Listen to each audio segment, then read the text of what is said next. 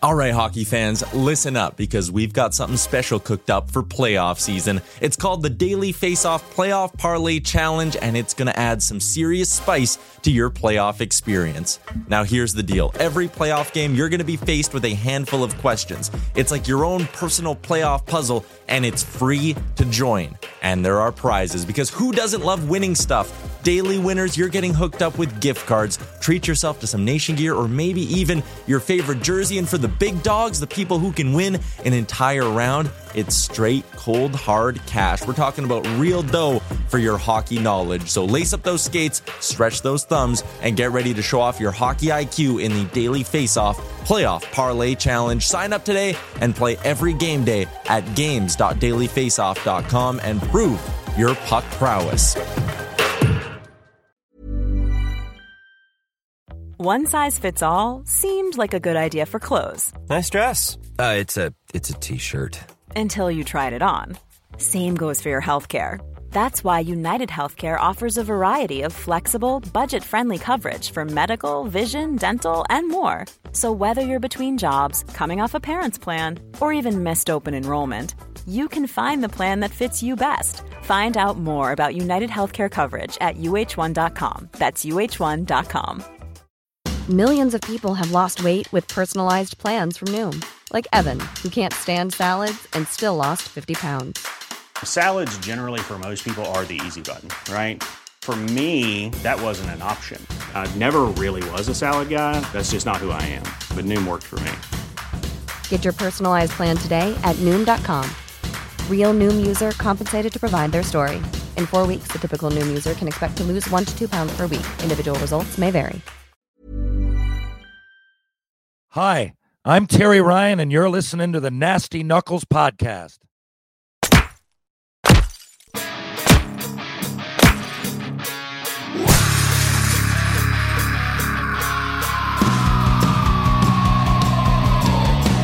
You're listening to Nasty Knuckles, the Hockey Outlaws podcast, with your hosts, Derek Nasty Settlemyre and former Philadelphia Flyer enforcer, Riley Cote, as they go behind the scenes with your favorite NHL players. Time to face off.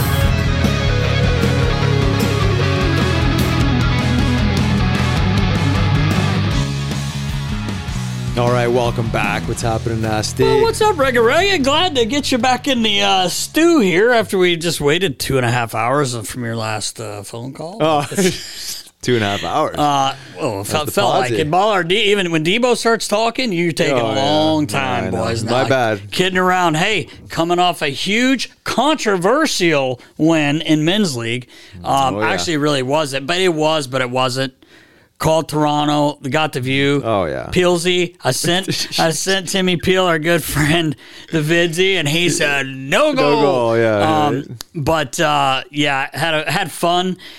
Just gave you such a sick dime in the slot, and you fanned on it. Yeah. you did what I would do. You didn't really fan on it. You were kind of backing up, but uh, it was a good. Game. It was a whiff. It was it was kind of a whiff. Uh, but you had to get back into old skates because you you know like That's what happens when you leave your skates, gloves, and uh, helmet in a- in the your car, car? in South Philly. your car gets broken into. I guess that is what Brand new happens. Hmm. wheels, two times used.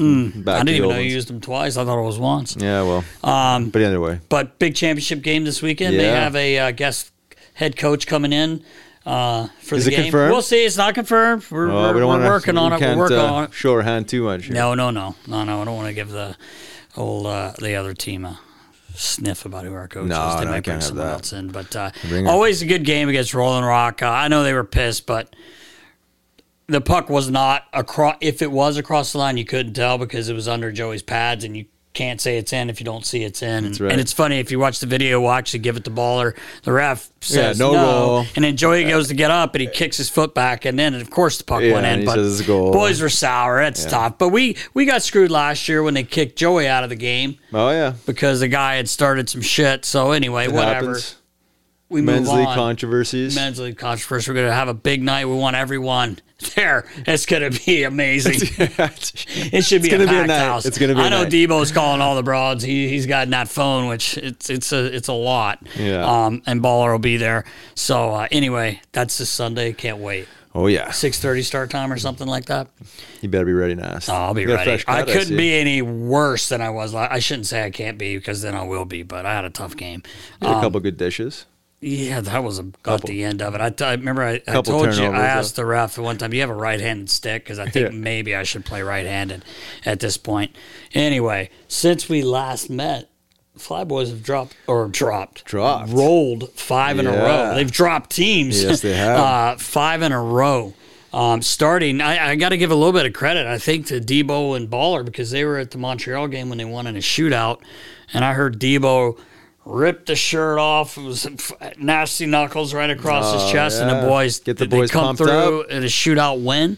Mm-hmm. Um, in all seriously, in all seriousness, though, then you you go on a road, a pretty tough road trip, man. Like any road trip's tough. You're going to other buildings, but you, you beat the Wild in OT. Yeah. Um, really good Jets team who was on Yeah, I know. They were, what, 11 in a row or- something. Was something crazy. something crazy like that. And then they go into St. Louis, beat beat the Blues, who've been playing well, um, and then come home last night. And I mean, you know, talk about like a coach knowing his team and, and having a feel. He uh, a feel for the team. He gave them two days off. I know. They did not practice, I and they know. went and and they dominated. that- wise. They dominated that game last night. I mean, realistically, it was twenty-one to one in shots. Uh, me and Baller were talking about that. Like, I don't know. They got their second shot of the game, 13-40 left or somewhere around that. Yeah. I mean, that's a team that's forechecking hard. I'm talking about the Flyers. I mean, they played great Yeah. last night, and and we might have saw a goal of the year last Oh, night. it's I mean. Denny Savard esque uh, by He's our boy fire. Owen Tippett. He is on fire, and he shot a seed. His first goal off a face-off, just a Yeah. absolute bomb uh, over the shoulder. But uh, the Frosty had a game. He's the number one star. That's my boy. You know that. Um, fun to watch right now, and it's Yeah. it's hard not to talk playoffs. Everyone is on every network, every social media you see. Man, I mean, don't want to jinx them because we've we've done that in the past, but they're just say it again. It's it's probably getting uh, boring to say, but like, they're just hard to play against, man. Yeah. And they make you play. If you're gonna beat them, you you got to earn it. Yeah, that's it. The pesky Flyers. I mean, they're playing fast and hard, and I mean, they're finding greasy ways to win games. I mean, like the you said, the road the road trip, slamming out a few of those those games. Um, they're all towing in the right direction, Yes. same direction, and phew, I mean, we, we keep saying the same exact thing. I feel, but um, relentless, just Relentless. relentless, and they just keep climbing. Yeah. you know, they're second second spot now. Yeah. getting two points out of the first. Yeah, so they- it's- it's who, amazing, Who, who would ever imagine this? No one, no one, Um, and, and it wasn't being negative No, either. It's just- just, what you're expecting going into a rebuild, and it is a legit rebuild. I, I, I had heard Danny and Jonesy talking this week, and you know they got some tough decisions. Actually, I heard Torch talking about it as well with Ashland. Oh, yeah. um, uh, yesterday there was a little interview, and, it, and they got some tough decisions to make. And one of the the things that Torch said, man, is that you got to be careful. You can't fall in love as far as players because Yeah. you're gonna have to make moves and it's gonna be hard. So I thought that's the first time I think I've ever heard that in hockey. Like, don't fall in love because your team. It's hard to say, oh, let's move this guy. Let's move that when you're playing like this. Yeah. Now we got a lot of season left, but I thought that was really uh, interesting that he said that because they are going to have to make some decisions in a couple more months. Hopefully, we're still in this this spot and they're playing this way. But uh, like you said, it, they're, they're just fun to watch. They, they you can tell there's a true love for each other in that room and on the ice. Yeah, Um, which is probably the biggest the biggest thing, right? Yeah. I mean, most important piece, the chemistry, right? Exactly. Because you look at teams that have tr- over time have won. Obviously, great talent. They have a couple franchise players, but it's the glue. It's like the energy that Yeah. keeps them all together. And, going into this season, like on paper, they're, they're a pretty good team, right? They Right. got Coots back, they got Yeah. Cam Atkinson back, and you know, move a couple guys, get a couple guys, but still, like you know, you, we wouldn't think this type of Right. energy and performance, but together, like they are a legitimate team. Like, Yeah, they look for like sure. a team, and, And- and- anything's possible when you're glued like that. Eh, You're right, and and then you know going on that road trip, you take take Coots and Drysdale out for Yeah. a couple games there, Right. and you still dominated the I games know. Mm-hmm. and still come out winning. That's a team like that. You know, a lot of teams do that. I understand that, but you know, you you see they're not playing. You're like, oh man, you know, like because it's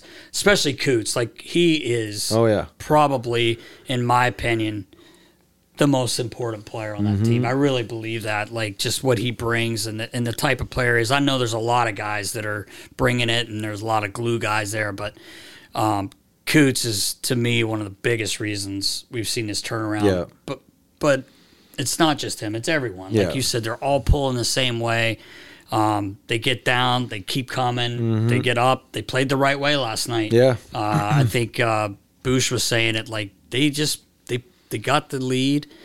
Uh, they get scored on. That's tough for a goalie too. You don't see any shots, and then you finally get one or two, and, and you know Yeah. one goes one goes in. But after that, they played the right way, Yeah. and, and they come away with a you know five one win. So Yeah. it's so much fun to watch, man. It really really is. So Yeah, good buzz we'll for the see. city with the Yep. Eagles out and Flyers are, are the team now. Yeah, they are. Anyway, Cam Atkinson finally got the Yeah. monkey off his back. There's uh, had Yeah, a few nice about three that. goals, I think. Yeah, since he scored, and um, Auston Matthews in Toronto quickly fourth hat trick.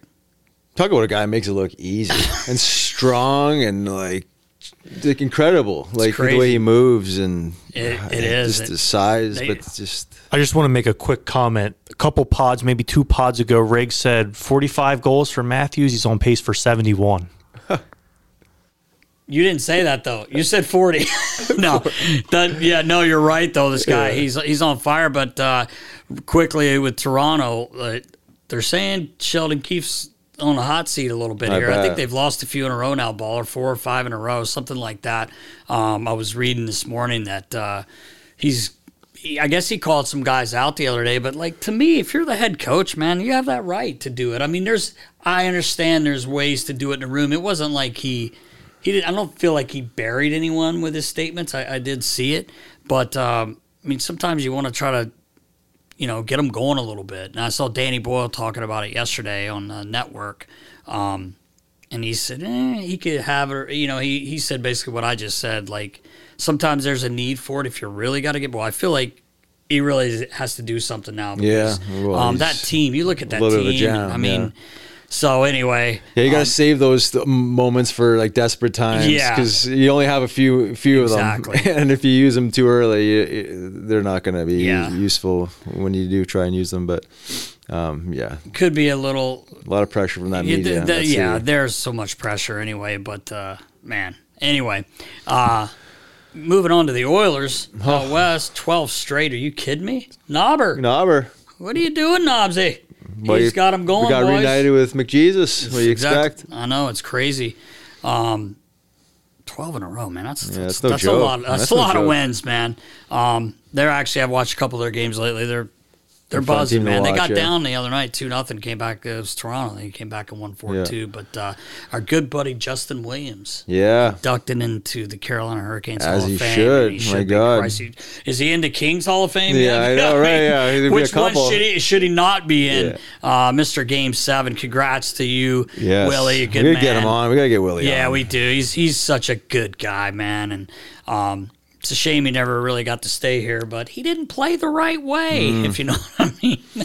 In Mm. Played well eyes. enough to, Yeah, he did all right. to move around and win some cups. yeah, he for sure did. Um, Corey Perry. Yeah, he's on the map. He's on the map He's again. back. He's back. Um, some teams interested. We'll see what happens there. Yeah, Um, good for him, I guess. I'd uh, I'd pick that guy. I up would take that all guy day long, team, man. man. Going He to the playoffs, man. prick to play against. Yeah, he's exactly what you want. Um, and then uh, Ziggy. Oh, it's He's out. He's out, so Flyers aren't getting him. Six Flyers are not getting him right now. He's he's, he's out sixty-eight. Yeah, Torch told I know Torch told you the other day he wants that kid bad. Oh, Kidding. up and down the wing, Uh, yeah, up and driving down the net. wings. Well, more for warm ups. Oh, for yeah, the yeah, fans. yeah, Yeah, for the good for fans. fans. No Um, Bucky. No, Pretty no boy. Does he not wear a Bucky? We got to ask Drysdale about that. No Bucky? Does he go no Bucksy? I don't know. He's I don't got know the if he- he's got the good flow. I feel He like you does should have a you good shouldn't flow. have a Bucky. But Uh, no, but seriously, it's not funny. He's out six to eight. Yeah. Um, hope he uh, gets well. And then, uh, sad note, real quick: former Flyer Glen Cochrane uh, lost his battle uh, with cancer. He was uh, I knew him since I was a little kid. He actually lived with my dad. oh, really? Wow, I Um, didn't know that. Yeah, he lived with my dad. Uh, I remember being a kid and staying, you know, coming to see my dad. And uh, Yeah, what a shame. I didn't know he was he was, he was battling Yeah, cancer there. he- It's, it's fun. Uh, quickly, uh, my dad spoke with him on Thanksgiving, and he told he told Sudsy that uh, he thought he had it beat and was going to get out to uh, January one. To be honest, uh, Hmm. after he finished everything up, and then uh, obviously things took a turn there, so it's sad. But uh, um, what a shame. Just wishing his family all the best. Yeah. He, he was a really good man. So Yeah, we'll prayers. miss you, buddy. Prayers. Well, I think we're ready to ask. I think we are. We've got quite the individual joining us today. What a week he's had for a birthday week. Yeah, yeah, 47 years old. Terry Ryan making a pro comeback in his hometown of St. John's, Newfoundland. And what a decorated character, to say the least. You got to be loyal to the soil. yes, you do. yes, you do. I think we're ready to rock here. Let's go. 143. Before we get to our interview with Terry Ryan, a quick message from our friends at GameTime.co. You shouldn't have to worry when you buy your tickets for your next big event. GameTime is the fast and easy way to buy tickets for all sports, music, comedy, and theater events near you. With killer last minute deals, all in prices, views from your seat, and their best price guarantee, Game time takes the guesswork out of buying tickets. I know I've struggled with buying tickets in the past, getting screwed over last second. Not anymore with GameTime.co. See the view from your seats before you buy, so you know exactly what to expect when you arrive. All in prices show your total upfront so you know you're getting a great deal before you check out. Buy tickets in seconds with two taps. Game Time has deals on tickets right up to the start of the event and even an hour after it starts. It's the place to find last minute seats. Find exclusive flash deals and sponsored deals on tickets for football, basketball, baseball, concerts, comedy, theater, and more. With zone deals, you can pick the selection and Game Time picks the seats for big time savings. Take the guesswork out of buying tickets with Game Time. Download the Game Time app, create an account, and use code NASTY for $20 off your first purchase. Terms apply. Again, create an account and redeem code NASTY, N A S T Y, for $20 off. Download Game Time today. Last minute tickets, lowest price guaranteed. GameTime.co.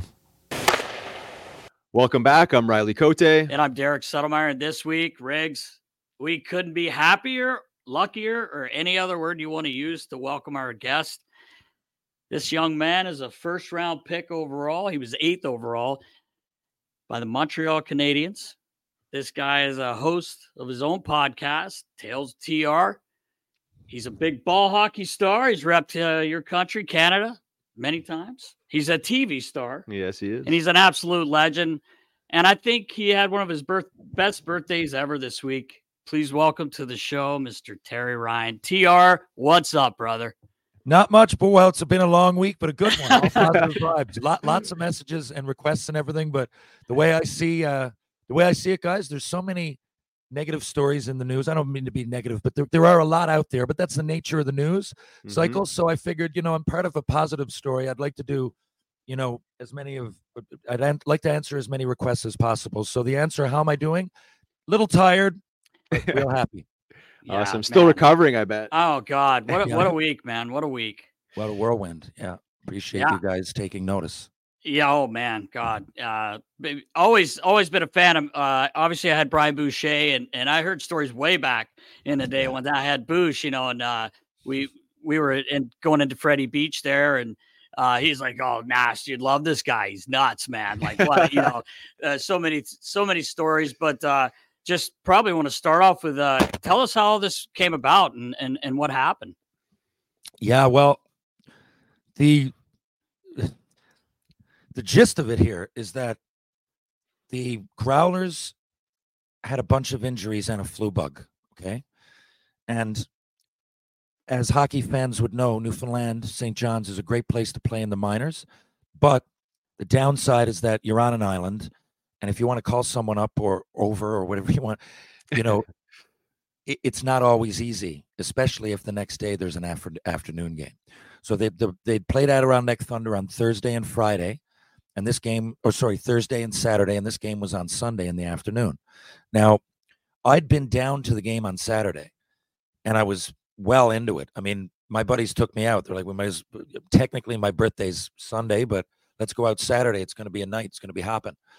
So I started drinking here before the game, watching videos. I always watch some old music and hockey videos before I go out, put me in a good mood.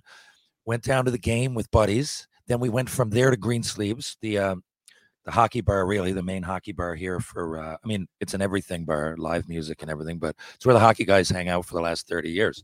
So nothing's changed. We went there. Then we went to Blue on Water, another place close by. So that's when I got the call. Twelve. It was five minutes, minutes after twelve on my birthday, and Zach O'Brien phoned and said, "Do you want to play tomorrow?" And uh, I, I really, he's a good buddy of mine. He's one of the best players in the East Coast League, in my opinion, or in the ECHL, as I should say. And uh, anyway, then I, I really hung up after a little bit of back and forth. I thought he was kidding. And then Adam Pardy phoned me. A lot of hockey fans might be familiar with NHLer, longtime NHLer. He's assistant coach here now. And he said, No, T Bone, seriously, we need you.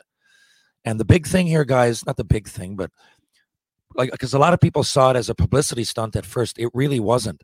I skate with these guys all the time. Five of them are real good friends that are here in the summer. Um, four, we got five, six of them actually, five Newfoundlanders on the team, which seems rare for pro hockey to have that many locals. But a lot of guys from here want to play here. We always seem to, and you know, there, there are players. Zach started the year overseas. He's got a Calder Cup. A lot of players, you know, Pards played here his last year. You know, he skipped over. You know, he's retired. He can't. So a lot of Newfoundlanders want to play here, might extend their career, or might play here when they could have an opportunity somewhere else because they enjoy it. So we always have locals, and those locals I've gone to battle with in ball hockey championships. You know, real that's real battle. Uh, you know, world or, or national championships. I'm saying. Even though it's not as big as hockey, I'm just if, if you're in a national final or a world final, you know you, you learn to be a teammate you you, you bond to be a, uh, you bond easier than you would with someone who's uh, in the next cubicle say so Right. um, there's that and there's also january 10th is the senior hockey deadline so we have a good senior league and if- for those that don't that sounds like a bunch of old men playing it's not senior amateur aaa hockey here is just you know basically i don't want to say basically semi-pro but it's a real good level um, it, it- it's only a 24 game schedule. Guys can handle it. And in Newfoundland, we we lost in the Allen Cup final last year. Clarenville Caribous, my old team. The Allen Cup is the national championship. So we got six teams here full of players that are all back from pro and major junior uh, college in the states and and and in Canada. Like really, a lot of junior A guys. It's real good hockey for senior hockey. There's a draft. If you finish last, you pick first. Like people, and and you know we really take pride in that um, the, the, the history of Herder hockey. You look back the Herder Trophy. It's interesting for those that want to look into it. And then we go on to the Allen Cup, and that's our goal. So guys didn't want to play because if you play after January 10th, you forfeit your senior um, eligibility. And Oh, people really? Wow. laugh when I say that, but Wow. we really take pride. I played senior hockey until two years ago, right? And and every if I couldn't commit, I wouldn't play. You look on Elite Prospects. I think they, you know, all every year, all the games, I wouldn't. You know, it's not a one-off here. If you if you don't show up to the game in senior here, you know, an hour and a half, two hours before, like you know, you got to answer to somebody. Like it's not just like pick up. You know, fans. There's paid fans, a lot of them. Um, there's imports, so that's a real thing. So that's if eh, had I been playing senior hockey or if this had been January 9th, none of no- none of the events would have taken place. Wow. So now you, eh, Wow. people now start to see, right? Okay, and I skate with them all the time. So Zach is like literally Matt. I'm telling you, Terry's the only real viable option right now. And you know, Newfoundland's big. People go, well, you might think of someone on the west coast. It's you know six eight hours away. So it was St. John's and area guys who aren't playing at all. Now the last thing I'll say, there might be someone that played pro four years ago. But what do you want? A 30 year old who hasn't skated in four years because they exist out there. Right. So really, the, the options were limited. That's why it happened. Wow. it's crazy. What a man. sto- what a story! I I mean, you got the. I mean, obviously, you got some some legs underneath you. You've been skating with them, um, and you, you got the heart. I mean, you're you, you know you're you're a newfie, and that's your your backyard, and like how fitting, and and, and you get a Tilly. Uh, I mean, like for it was a first star. I mean, First for your birthday, it's like what a Yeah. what a series of events there for sure. They, um, yeah, there's a lot to unpack. I, I know I'm in shape, and and the boys knew that. But it's one thing to be in shape. It's another thing to like be behind the play, or you know, try to keep up with the play. Right. So I didn't really know Now, like I said, the skate I'm in in the summers, um, all the pro guys come back, like Dawson Mercer and Newhook, and I'm by far the oldest player in it. But I've just kept going. I, I, I, for for no other reason than I play ball hockey still on a national level. I'll show you something. We got this just yesterday. That's the ring I won. No. Oh yeah. Wow. That was a few months ago. Hold on. Beauty. That. That was a few months ago. We won the Masters World Championships in Buffalo in a shootout against the U.S. So, like I said, like I'm I, I'm I'm staying in shape, Yeah. right? So so and if if I don't skate with those guys in the summer, if I was to slack or, or join a slower skate, then I know I won't have the legs. It's like you know, you get older, you know what I mean. Once you take a foot off the gas, you know, you start to be more sore. You're, you're you can feel your aches and pains, and you just get slower. So I've just stayed at that. Now I'm not saying I didn't get slower. I'm just saying for a 47 year old, I don't think I could have been any more prepared from a point of uh, of skating and, and cardio. Okay. But the other thing is there's no like hitting in the summer or anything. So then I thought about that too. I'm like, I'm gonna play Yeah. a now, is there as much hitting? No. But I was putting myself out there going, okay, what's going to happen here? Because, you know, I'm going to be exhausted if I start to grind work in the corners. Like, you Right. know, like so anyway, all that was going through my mind. But when I got to the rink, the boys were good because uh, they could tell. I mean, I, I was trying not to be nervous, but guys, come on, man, wherever you've been, whatever you've done, there's no way. This was like, uh, you know, I felt the kind of same as I did before my first NHL game. All those questions are coming back. We're not talking a few years, guys. We're not talking eight years. We're not talking a de- we're talking over two decades, right? So Yeah. again, I go to all games I watch. I've often wondered, God, this looks way faster than when I played. I wonder if I could get around out there. So no, those questions happened, uh, you know. And again, I love the Growlers. I take pride in being a Newfoundlander, and we've not only a pro team here that are affiliated with the Leafs. It really gives us a sense of relevance. People love it. Uh, Mary Brown Center is situation situated right next to George Street. It's a nice little, um, you know, it, it, it's a it's a hockey town but it's a nice little package for any fan. If, even if you're not a hockey fan and you were to go to a game and go downtown, you, you- you'd enjoy the experience, right? I mean, it's part of what we got to offer here in St. John's, and we take real pride in it.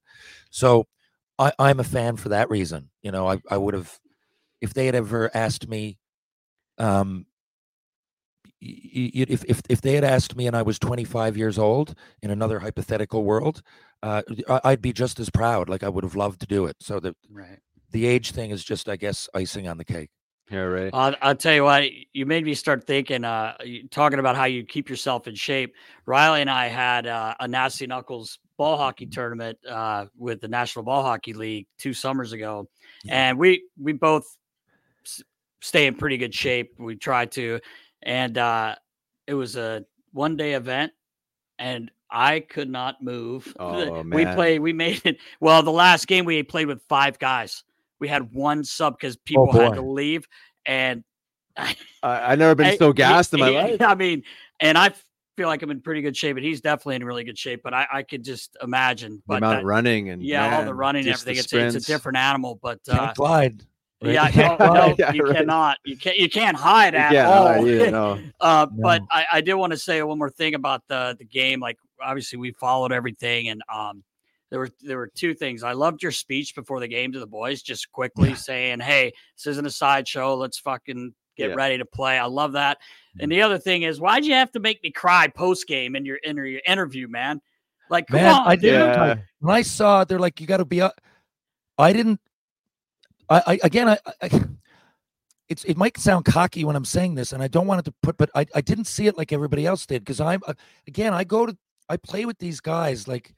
Zach is 16 years younger than me, but since he's 16 years old, we've been going to the National Ball Hockey outside of the last few now, and he's pro has come and really, it was hard at first, but since maybe the last three years, no, but but I'm still playing with his buddies and every. What I'm saying is that in my head, yeah, and I hang with guys again just because my I get a bit older. You know, I'm single, so I, you know, teammates are one thing, but I could kind of gravitate towards the single guys who are usually younger, even in senior hockey a few years ago, right?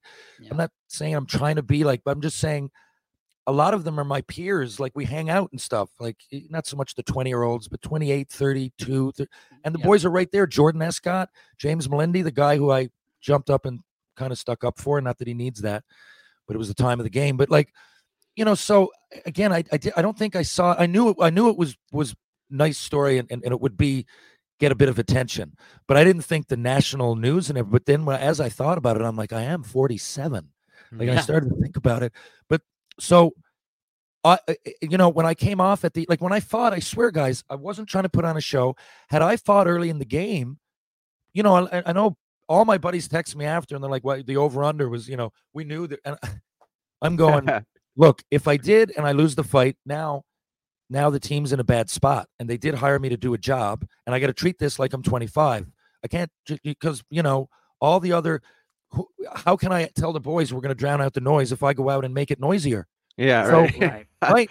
So Sure. I, that's what I was thinking. I was again just trying to be good there for the team, and I'm like, it, it really. My focus was on trying to make sure I kept up with the play, Right. and uh, and again, Matt didn't have to start me. He didn't have to play me after that in the third period. He gave me a regular shift, and I look up and and James Melindy got corked, and I'd done my homework a little bit in case because now I figured. Who knows, guys? Like I went up to Tie Domi when I was 18. I mean, someone might do that. Didn't turn out that they did. And it turns out after the game, a bunch of them were Shoresy fans. We all hung out. But yeah, right. Yeah, it didn't feel like that out there. And uh, you know, they did have a couple guys. So, and I knew Zach Walker was one of them. And when I saw that he did that and James's helmet popped off, you know, I could say, well, the time was right, but I, I didn't even really. It was, uh, you know, by that point, now I'm going regular shift. It was just like it was 1997. Like we, Yeah. it was a game. My my captain got hit, and I, my buddy, you know, I grew, I grew up with him. I'm way older, but I've known James for a decade at least. I followed his his rise into pro hockey, and then we, like I said, we skate and we hang out sometimes in the summers. Right. So there was an instinct in me as a teammate, and I didn't really. I was like, "What? What am I here for? Right? What am I here for?" So I tracked him down and didn't jump him. At, kind of poked him, and he turned around just like you would. Yeah. And I said, "Let's go," and he did. He didn't have to do that. Matt Cook didn't have to put me on the ice, and I went over to Zach's dressing room after, old school, because this happened more than once back in the day. Real bit of respect after the game, but I just knocked on the door and he came out. I think he was really surprised to see me, but I said, "Look, you didn't have to do that. You helped me create that moment. I'm glad you got a couple in. You know, if one of mm-hmm. if if I'd fucking pounded him or he pounded me, I don't think it would have had the same weight to it. It should, you know, because there's people that follow this story that aren't hockey fans, and I think it showed this is what happens, and then it's that's that's hockey. Now I told my daughter, Penny Lane, I hope you understand that this isn't your in your sport. Hockey has a history of fighting, and there's a respect to it. And you look, the refs let you go, the players know what's happening, the fans here. It's different. It's just a different sport. You can't be doing that. I mean, she knows that. But I said, you know, that's why I fought, right? Because sometimes there's a time and a place in hockey. And that's also why I shook his hand after, because Yeah. there's a time and a place and there's Mhm. Right. respect, right? So I said, that's what I love about it. Some people are going to tell you fighting is, is, it should be outlawed. And who knows? Who am I to say? If, if, if more people get on that than not, I'm just hanging on to the past. But as of right now, there's still hundreds a year, right? In the, in Yep. the NHL, there's still lots. There's a time and a place. And um, so I, I- I'm I'm happy that that like it went down the way it did, right? Because even though I mean I got he pumped me pretty good at the end, he got me behind the head, but it, still I, I think it was symbolic of something else. And, and you know Mhm. I don't I don't know. It was with the Leafs prospects, and some people question it. The guys. I just think the game's changed. You know, I, I don't think Yeah. it's necessarily Leafs or anybody else. These guys were all gamers. We were telling stories in there. There's different ways to be gamers now. You know, I think what I did was probably a little bit old school, but it's still out there. Yep. And Oh, yeah. Like I Yep. said, it's it's uh the other thing. Sorry, I'm talking a lot, but I can't move on before I say this. So my daughter's there and everything. That's one thing. Imagine she she retired. Uh, she was born seven years after I retired, and now this is 13 years after she's born. Like Right. just time and space is just wild. So, but there's that. But the other thing is that you do gain a lot of experience with age, and and I don't mean like X's and O's and coaching is great as opposed to playing because I've coached a little bit, but I mean when I came out for warm up, I thought the biggest things going through my mind would be okay, and and fuck with uh, new gloves and a- and a stick. They just yeah.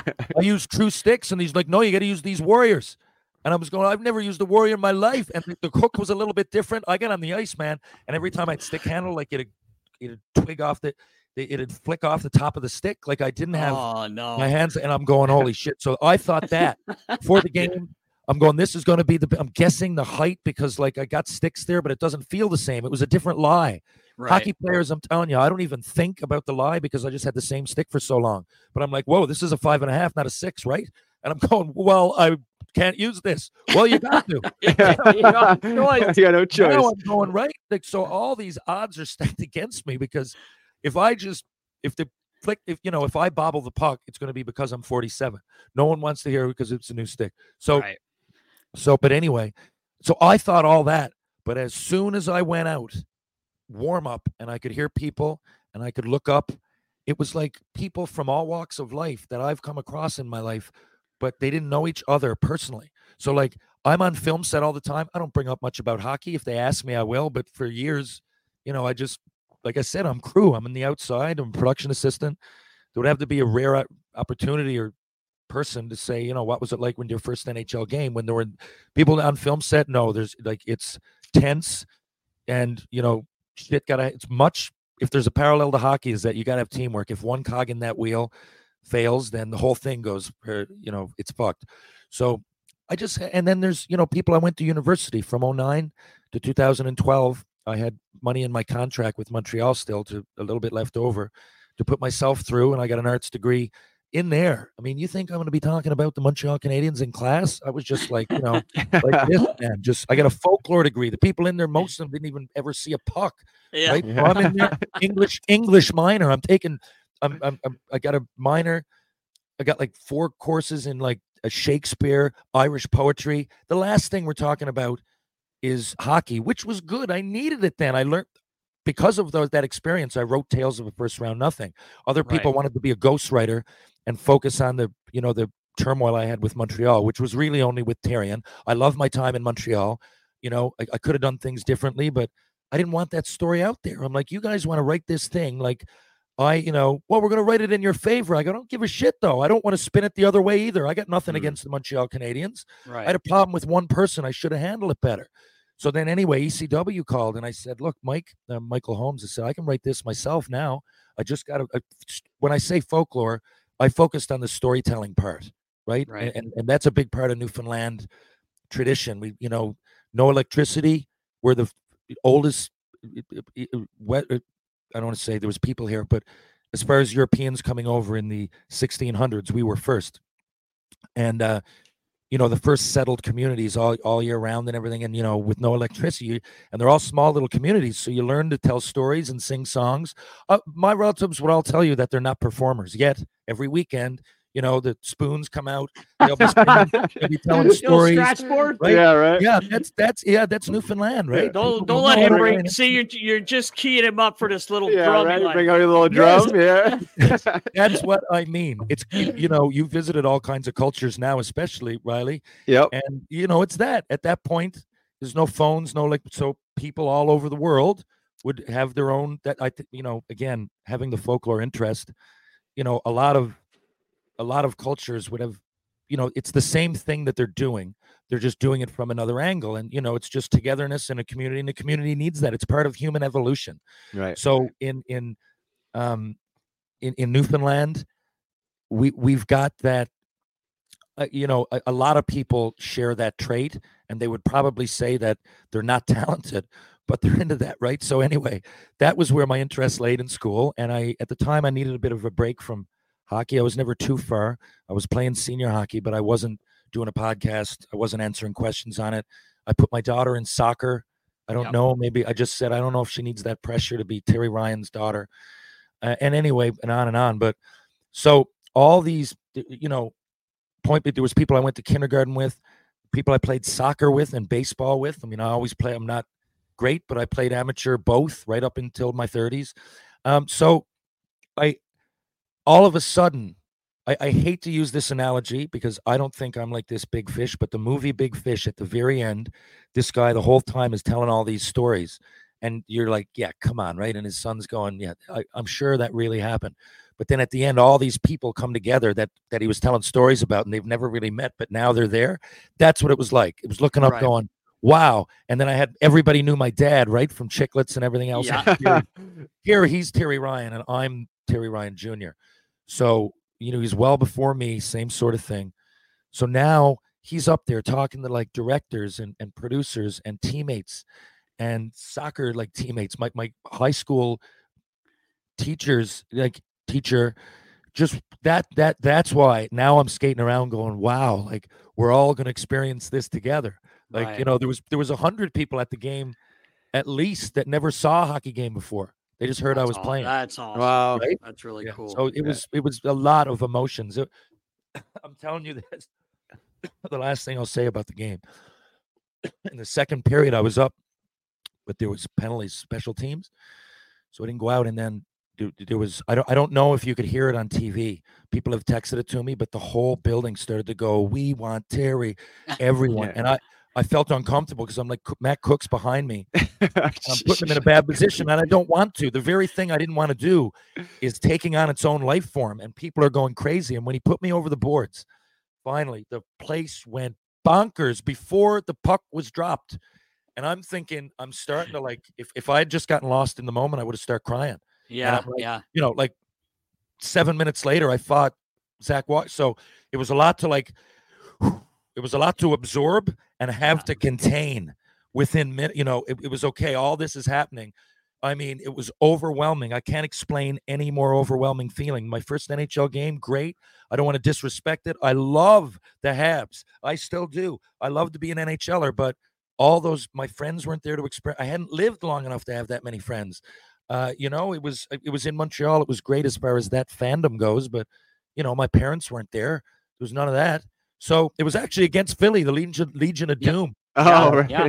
Yeah, it was, man. I was like, it was a lot about the game because I love Eric Lindros as a player, man. Like he was right there. Like he was, I mean, well, who wouldn't have played any kind of physical hockey? Right. So, um, you know, that was great for a lot of reasons, and that being the biggest. But you know, nothing came close to this. This was mind blowing. And when I came off after, the boys were like, "Keep going out." I didn't want to do it.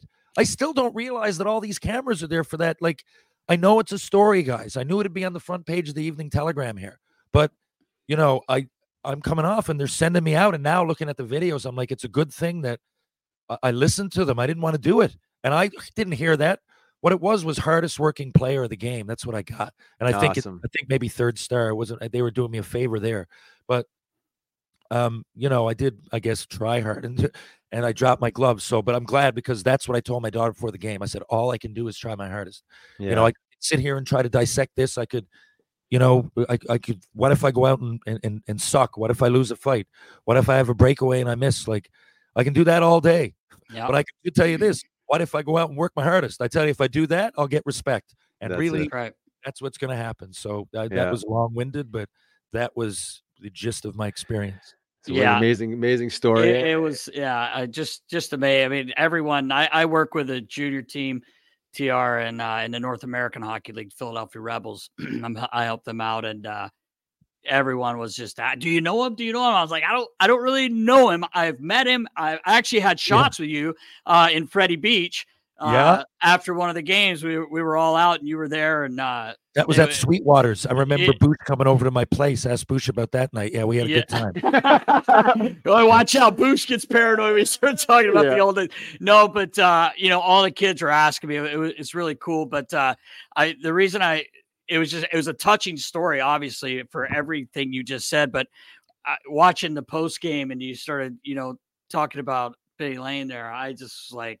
Dude, why you gotta make me cry, Yeah, man? Like, so- geez. But I mean, I, super c- I positive. have kids of my own, so I, I get it. I get it. It was Well, awesome. ima- imagine feeling like that. If that made you, I'm glad that it hit home. And I, Yeah. I didn't see that either, guys. Like at, I'm coming out at the end. And it's like they're like, "Go, I'm getting ready to get in the shower." They're like, "Media Yeah. availability." It says right on the wall. I'm like, "What?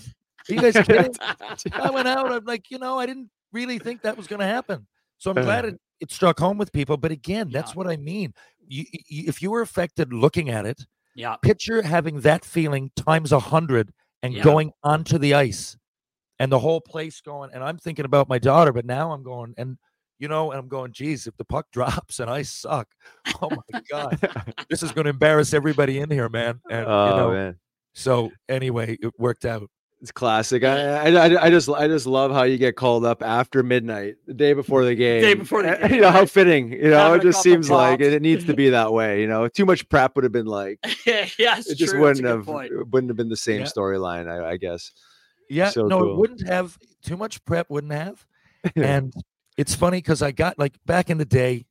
I don't know if people want to hear it, but and I don't know if it's good or bad, but everybody was doing it, so it's all relative. But if we pulled in somewhere, mi- at minors or NHL, like you'd almost have to answer for if we had a steak dinner, which we or whatever dinner. Usually, you know, you get off the bus, you put your stuff in there, and you meet the boys at least for the meal, and then you can go back if you want. Some guys stay. Sometimes you have six or seven pints. You play the next day, and um, you know that would happen. I'm not saying that if you're out clubbing it till four in the morning, that's a little bit different.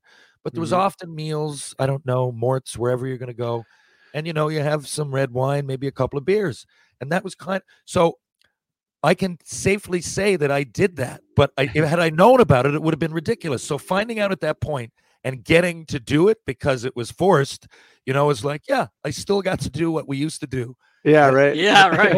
two o'clock that day, it would have been disrespectful because that's not the game way the game is played anymore. But clearly, it can happen because it I- did happen, and you know, back then it happened a lot more. It did. Right. I I tell you, you just reminded me of something, Tr. Uh, we were in, we were playing uh, the Maple Leafs in St. John, and uh, Frankie uh, Bialowas, who we were talking about a little bit before we got started here, the animal.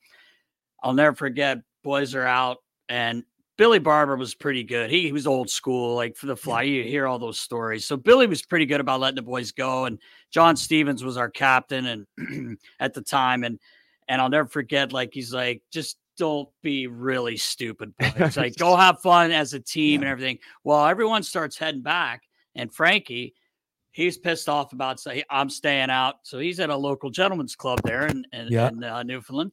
And I get back to the hotel. Billy calls my room and says, "You go get that fucking guy. Tell him to call." I said, "You want me to go get Frankie out of, Oh, yeah. fuck- Oh, yeah, out of the. Rippers?" He says, "Go." De- he called me Delio. He's like, "Delio, go get him."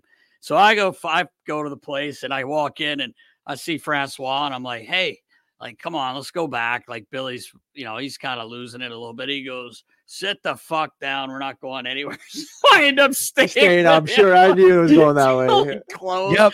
Billy says next morning, did you get him? Deal? We're at breakfast. Yeah. I Oh, yeah, got him. yeah. Got him. Got him. Jumped, got jumped him. in the cab, got right back. Oh, Gulliver's, Yes. Gulliver's cap or whatever. It's Gulliver's Uh, Cabs, yeah. Yeah. Um, Um, but uh, yeah, I was just going to also say uh, Yeah. in uh, 98, 99, we had this uh, Russian kid, Mikhail Chernov. And I remember uh, him. I fought yes, him. In, I yeah, fought him in Freddie.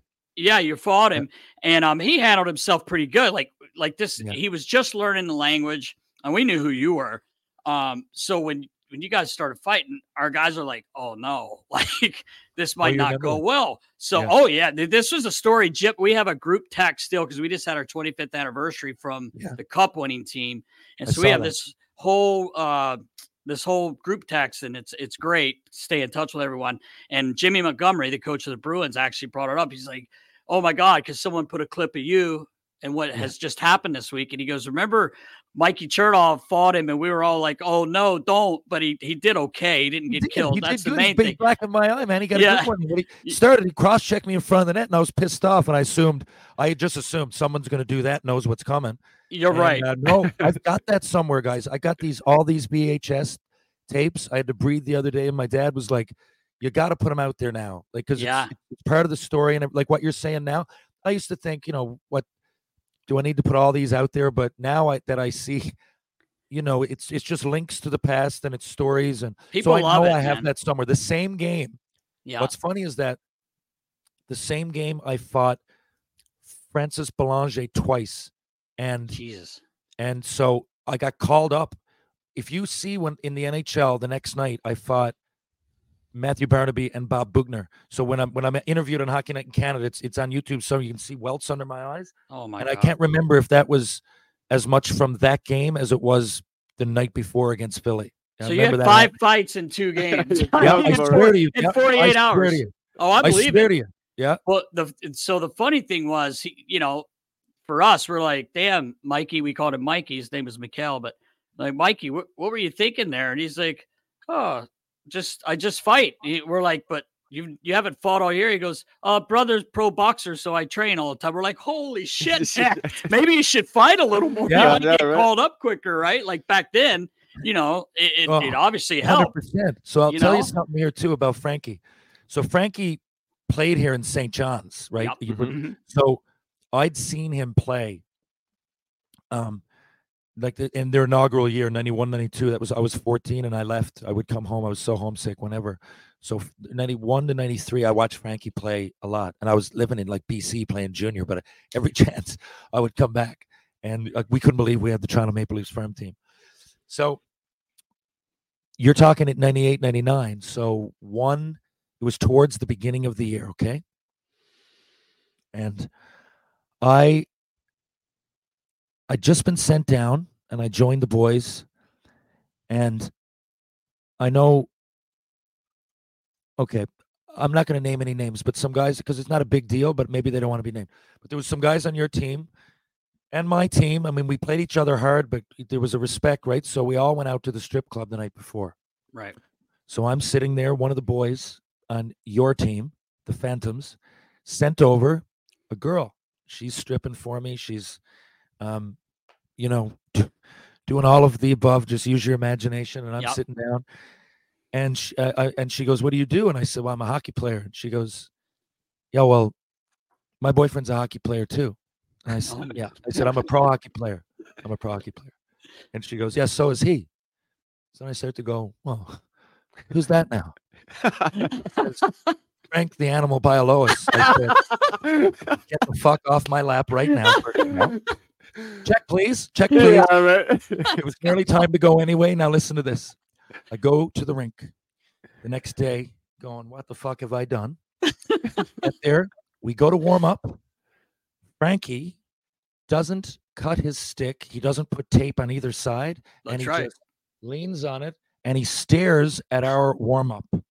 Now I'm convinced that he's there. It's it's people are going, what the fuck is that out on the red line? And we're doing like the horseshoe, and guys are going, oh my god, oh my god. And I'm going, I'm thinking he's gonna get me. That's what's going on. He's gonna get me. And we got Sylvain Blouin. And Sylvain Yeah. Blouin is like a, you know, it's probably more his job. I know I fight, but you know, it's probably his role to do that. I'm over to the. I can't remember. I, and I he wasn't pulling the shoot. He he did have like Sly fought a lot, so he had a, like his hand was mush. And we're on the bench, and I, I kind of could see that. And I said, "Well, he's uh, he's here to get me for sure. Anyway, man, he's here to get me. So I, I think I got to take care of this myself." So I went out there. This is on YouTube somewhere. I go right at him. I, people, like, "Do you have a death wish? I'm like, no, but I don't want to wait till the end of the game. Like I'm on the power Right. play. I just got, yeah, I don't want to play the whole game like hearing footsteps. You know, I, I just don't. And I, I, it's more. I- I don't care about taking a punch in the face. It's more about knowing the anticipation that it might come and the way he was looking at me, the way and the way in my head I had it broken down. I'm like, I got to get this over with. So I went right at him and I fucking threw my body into him and I fought him right in front of your bench and he's hitting me. But like I kind of could, I had the boards and I stood on my feet and I got like a couple in and then I went like this and now he's hammering me. He's hitting me harder than I'm hitting him. But it's like an okay fight. It's like maybe 65 35. And I'm going, fuck, man, that's over with. I go over in the box and I go to talk to him to apologize for last night. and I tell him, and he goes, he just goes, yeah, well, you know what? All good. He goes, oh, that's made up. It's a friend of mine. No big deal at all. And I go, no way. He goes, Oh, "Thanks for me. And he goes, I don't get many guys that want want to be takers at home, let, let alone guys that run me. And I go, okay, perfect. I go, I watched you in St. John's, like, you know, in 91 to 93, whatever it is. And he goes, yeah, I know. And he goes, tell the boys. And he knew some of my friends, Greg Bird Dog Smyth, who's now passed away, but what a fucking guy. And I Todd. Gillingham. And he's like, Yeah. say hi to the boys. And then, um, you know, just a couple of years ago, I was with Stu Malgunas, another ex NHL player. Oh, I know. I had Stewie too. Yeah. Yeah, I remember Stewie and Yeah, Stewie oh, said, yeah. you know, Frankie tells that story and and you know he's proud of you and everything. I'm going, no way. And this is right at the beginning of the pandemic, so it's not that long ago. And he came over and got Frankie on the phone, and it was as if we were high school buddies. It was great. That's awesome. Wow. Yeah, Frankie's the biggest Yeah, teddy bear you ever he is. fucking meet, man. What a guy! Yeah. Yeah, That's he, he did some damage there for Well, he did at St. John's too, but Oh, when he yeah. got to Philly, he was he, uh, when when an America you have an NHL franchise, obviously, and you got the like you said, Legion of Doom. Frankie had a damn billboard in Philadelphia. He was on a billboard. I mean, there there we, we played a game one night, TR, and um, Frankie was out. I think he was suspended. Imagine that. And uh, they had a he was going to sign in between the second and third. So we come out for the third period. The, the- almost the whole building's almost empty, and and we averaged like twelve grand a game in, in Philly and Spectrum. Yeah. And uh, there was a line that went all the way around the Spectrum just for him to sign one of the the, the Yeah. books. It was it was hilarious, but he was uh, a folk hero. he he, He was, was, he's yeah. still, Still is. here. Still, people ask, and he's been on the show a couple times, and we still get people say, "Get that animal back on there again," because he just says he don't give a fuck. he just says whatever he wants. But it, it's it's funny you brought up uh, Bird Dog there, uh, um, Greg Smyth, because he's I had him. Um, well, my dad was a trainer with the Flyers, so I knew Bird Dog from when I was a kid Yeah. and uh, Craig Berube and him are really good friends as well. And, and uh, so I knew he was an assistant coach there with you uh, in uh, St. John. But uh, Great guy. yeah, great guy, man. He was a he was a funny, funny guy, man. He's one of those guys, kind of like Prongs, act like he's in a bad mood, you know, but he really wasn't. Yeah. I really liked Bird Dog. He was Bird- awesome. Bird is from Mississauga, came to Newfoundland, finished his career, and uh, eloped with a girl from here and, and just loved it. He was the kind of guy that just wanted to be in his rubber boots, uh, go go down to the beach, maybe start a campfire.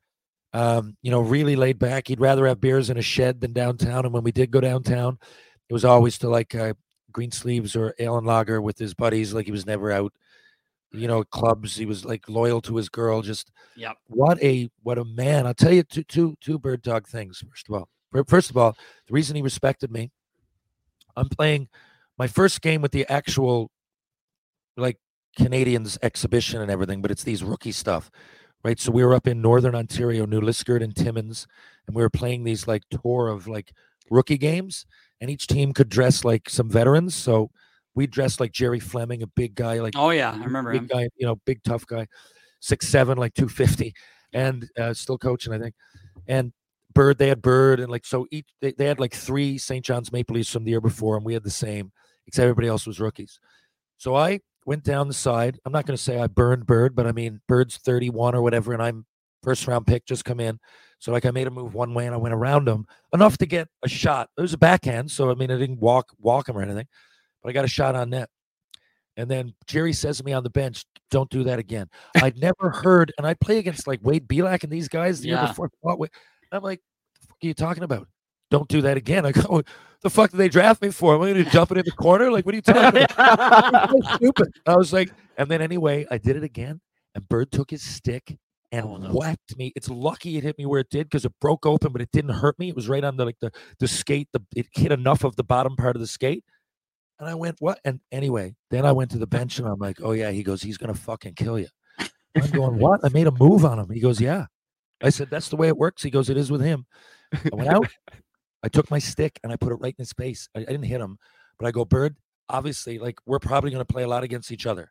And I don't give a fuck what you do. If you fucking hurt me, I'm going to fucking hurt you. Now, the next two years, I'm in Freddie. He's here. He played me harder than anybody, but he didn't dirty me. He didn't fucking dirty me. He dirtied Right. lots of guys. He Yeah. hit me hard. And well, in front of the net, of course, take me out. I guess now that would be dirty, but no, I mean, I'm going into his, you know, he didn't Yeah. fucking take a suspension like play on me. And he gave a couple times he saw me and he like, instead of fucking pounding me, he just hit me into the boards. And then after all that ended, I realized he retired and we became good friends. And he said, Yeah, like I really respected you out there. But he did, never had a beer with me. I was in once. uh, During all that time, I knew he respected me. My second year in Freddie, and they're in our division. We must have played them, I don't know, 25 times. We played them once. And and in the playoffs both years. So he's sitting there, and finally I figured he was cool with it, right? Because I know what he's doing out there, and he's giving me a little room. And I said, Hey, do you guys Shawn Thornton's there? Now the next year I ended Yeah. up playing on St. John's. So and I knew Thordy and me and Thordy would fight like, I don't know, six, seven times, and we were buddies. You know the way it worked back then. Yeah. So and DJ Smith, Ryan Pepperall, these are my buddies and everything. So they're there. And Bird was there, and I bought the boys some wings and a round or whatever. And Bird told the girl, and he said it loudly. He goes, "Tell him, tell him to take that fucking beer back." And I turned around. He said, "Take that fucking beer back." I go, "Bird," he goes like that, And the boys are like, go on. So he's still like, Phil will fucking talk to me, just respected me. Now, the end of that second year, you got to hear this. So I'm I'm uh, I'm on the ice. We're playing them in the playoffs. I come off, like everybody comes off, and it's only like the rookies are out there, like called up from junior, Mike Chouinard or Eric Chouinard, Mike Ribeiro, Jason Ward. So they're out there skating, and and and a couple of the, like Dave Morissette, a real real tough guy. Moose. Yeah, the Moose, man, the Yeah. Moose. So Moose comes in and he's got like one skate on because he's in the therapist's office with Jacques Perron, and he goes, "Bird dog, he's going crazy, he's going crazy." so I go out. I go out. This is the playoffs, okay? In the American Hockey League, it's the fucking Habs versus the Leafs, and we got Rolly Melanson out there working with the goalies, and we got rookies getting skated. Okay, but it was they were supposed to go out there at ten fifteen, so they were told. We were told that at ten fifteen the Zamboni comes on, and they go out at ten thirty. So Bird was having none of it. He so I went by the time I got out there, he'd already started. He took the pucks that they were going to go on with, dumped them over, and he jumped on our ice and tar- started taking slap shots at guys.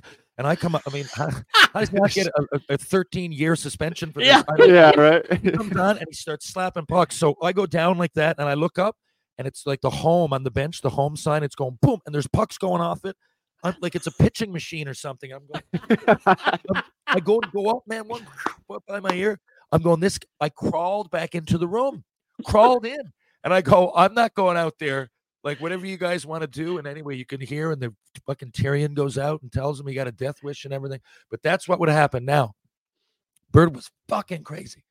So, but best guy off the ice. Okay. Yeah. So this is I got to finish with this. Okay. Just on, the topic of Bird Dog, whatever you guys need here. But Bird, a few years ago, four years ago, now passed away. Okay. Yep. And he got prostate cancer and he became a shell of himself, not mentally, but Bird, the last I saw him, Bird was, I don't know, man, like 150, 160 pounds. Mm. But he would always come out with the boys and he would come down to the Ellen Lager Green Sleeves. It was his favorite spot.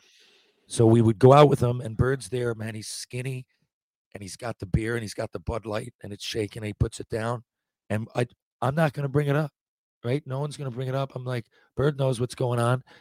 He would have lived longer in a hospital. He didn't want to do it. So he had a hospital bed in his living room, and we would go over and say hi. And he had the IV coming down, and he would fucking take it off and go downtown for a beer. So he's sitting there. We know he's gone soon, right? Right.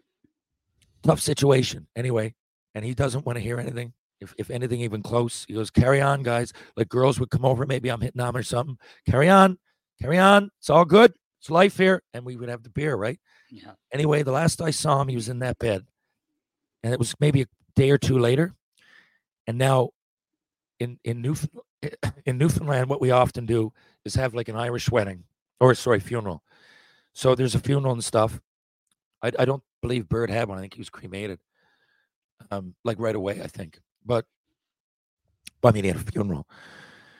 But anyway, it's so it's a celebration often, right? Um, so whatever it was, we were we were down to Kelly's, another one. He only went to three bars on George Street. Kelly's was one. I have four. Trinity Pub. Kelly's Kelly's was one of them. All the pubs, right? So for whatever reason, we had a gathering there for him. So I get down there. I remember his ashes being there. We had a big picture bird dog. We still got his stall in the rink, right? Oh, We that's still, awesome. We we we skate every. Uh, the, it's just a skate that him and his buddies after, and we still got the Smyth stall. No one sits there. That's awesome. Twenty eight. So, bird, we get down there, and I'm sitting with a few of the boys, and I go, I'm going to buy the first round, and I go over to buy it, and the bartender says, "It's on bird." No shit. What? Wow. He Yeah. knew in dying that we'd love a round on him.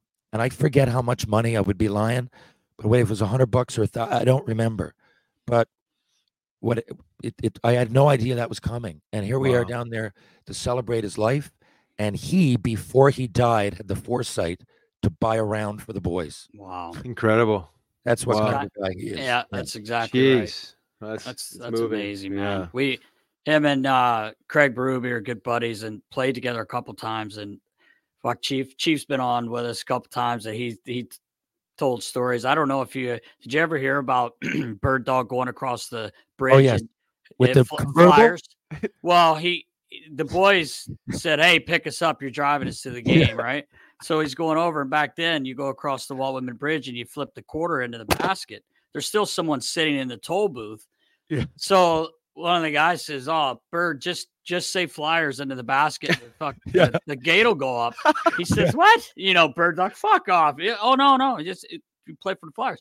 So he gets here, and he's like, "Flyers," you know, ladies inside the thing looking at him, and thing doesn't open. He goes, "Flyers." Says it loud. Says it louder, right?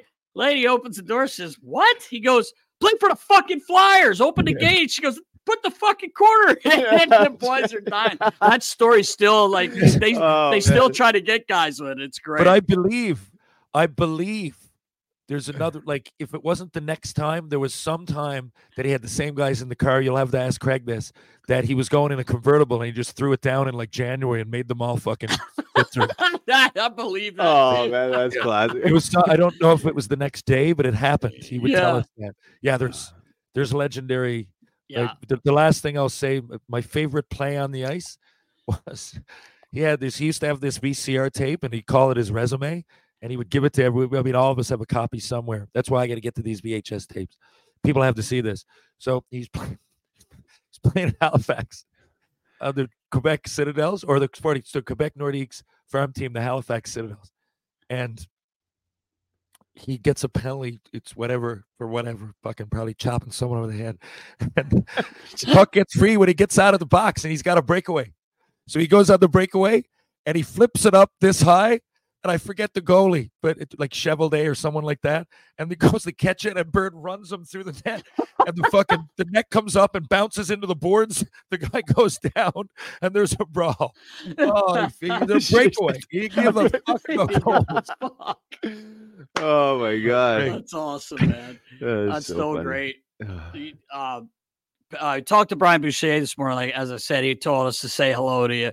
Um, But he he, I said, I've I've seen you on uh you know with with the boys from Spit Chicklets, uh Witter and uh, Biz and them. But uh, he's he said he wanted to ask you about the Jerry Lewis telethon back in juniors or something. I don't know if that was a thing or if you remember. Is that something you can say? If it's not, it's fine. I do remember Bush. Yeah, I had forgotten this. I had him on my podcast, and uh, it was we, we were doing the Jerry Lewis telethon. I remember, like we were raising money, and of course it was monotonous and boring. But I'm not trying to say I didn't want to be there. I Just like spice it up.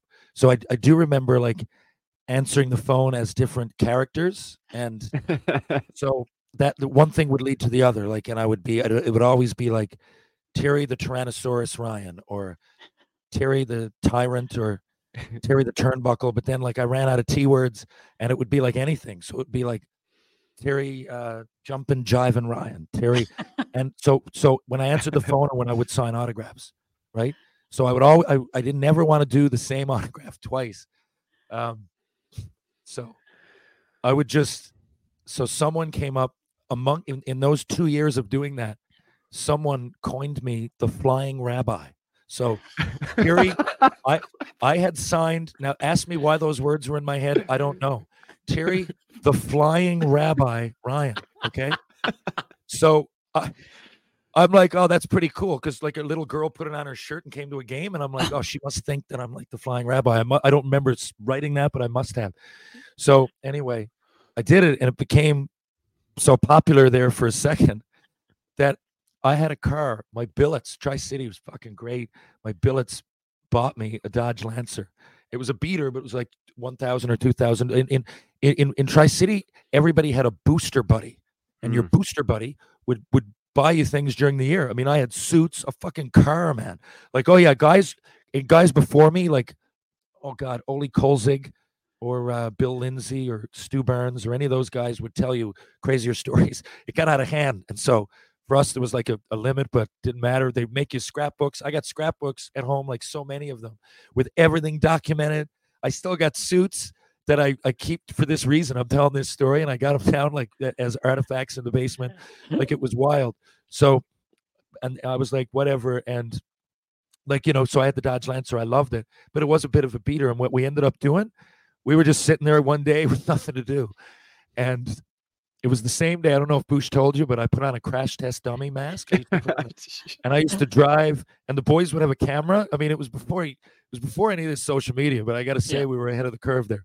So the boys would either wait on the corner or like be in the back seat, and I'd drive and slam on the brakes, and I'd have latex gloves on, just regular, eh, and like under my stuff. And then so when they look over, and I would bounce my head off the wheel and go look over like this, and people would be like, "What the?" Fu-? And then we drive, we'd have on camera. and, and so it was one of those days. I was like, "Let's go all out with this."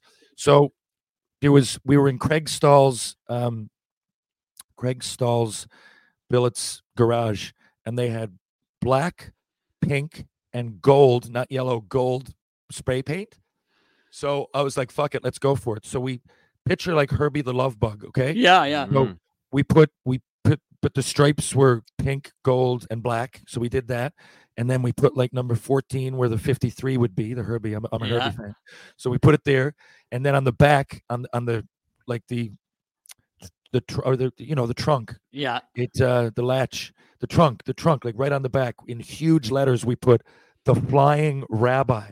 And I drove that and and on the rims we painted pink and the gold the, tires around the rims we painted gold. This lasted. I couldn't believe that it lasted on the car.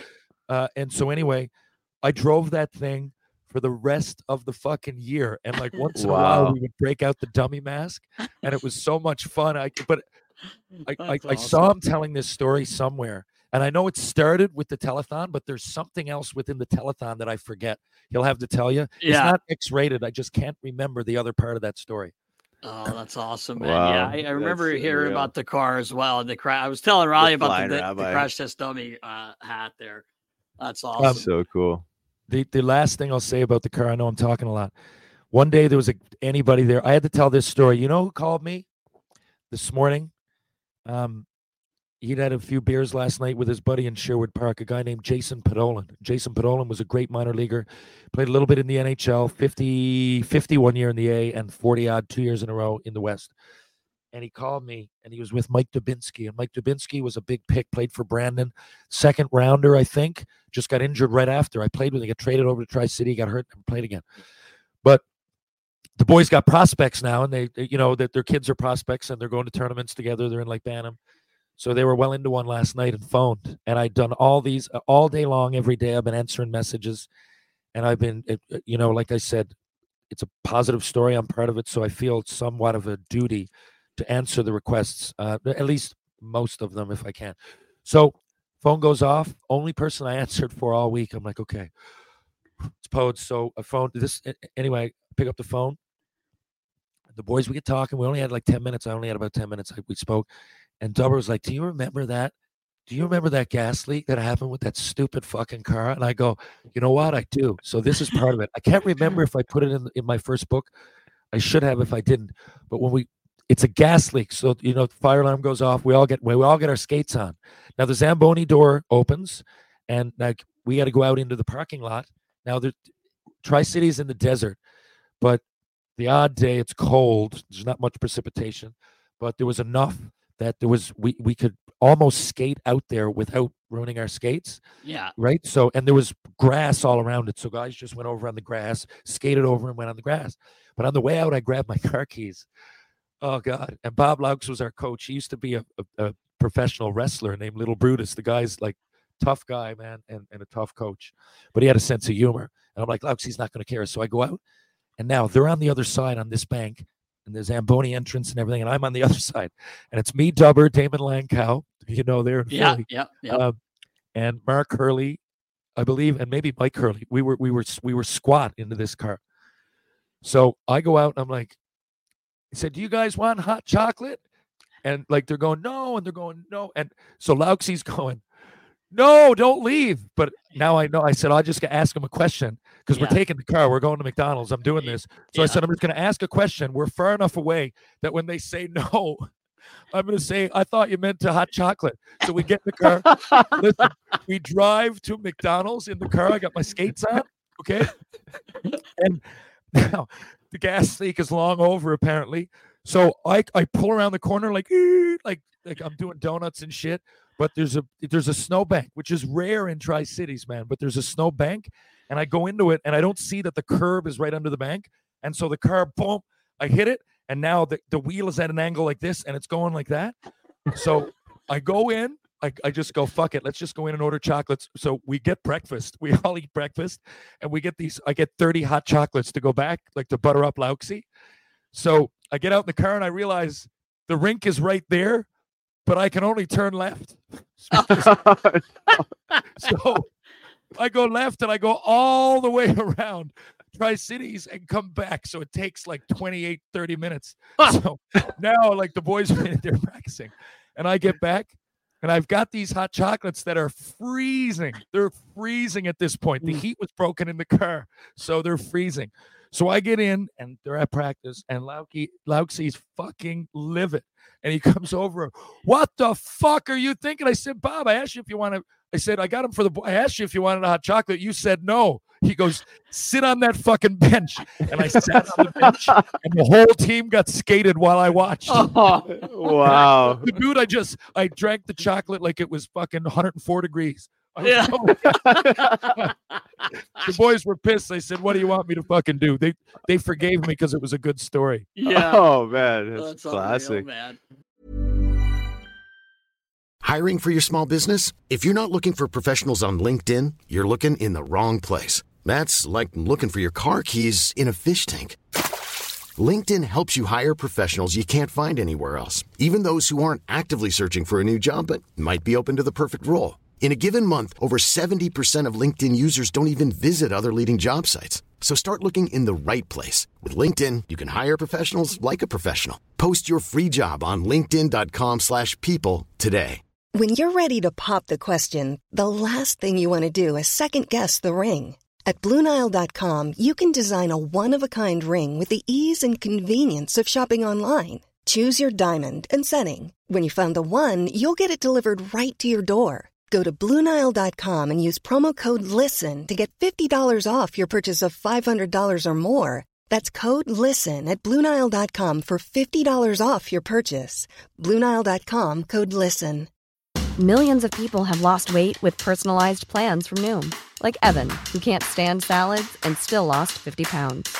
Salads, generally, for most people, are the easy button, right? For me, that wasn't an option. I never really was a salad guy. That's just not who I am. But Noom worked for me. Get your personalized plan today at Noom.com. Real Noom user compensated to provide their story. In four weeks, the typical Noom user can expect to lose one to two pounds per week. Individual results may vary. Oh god. Oh. Um, I had a, a quickly. I know we've kept you a long time here, man. I we- really do appreciate you, but I, I got to bring up got to bring up Shoresy. Uh, show you're on. It's it's unbelievable. Unfortunately, my nine year old is always quoting.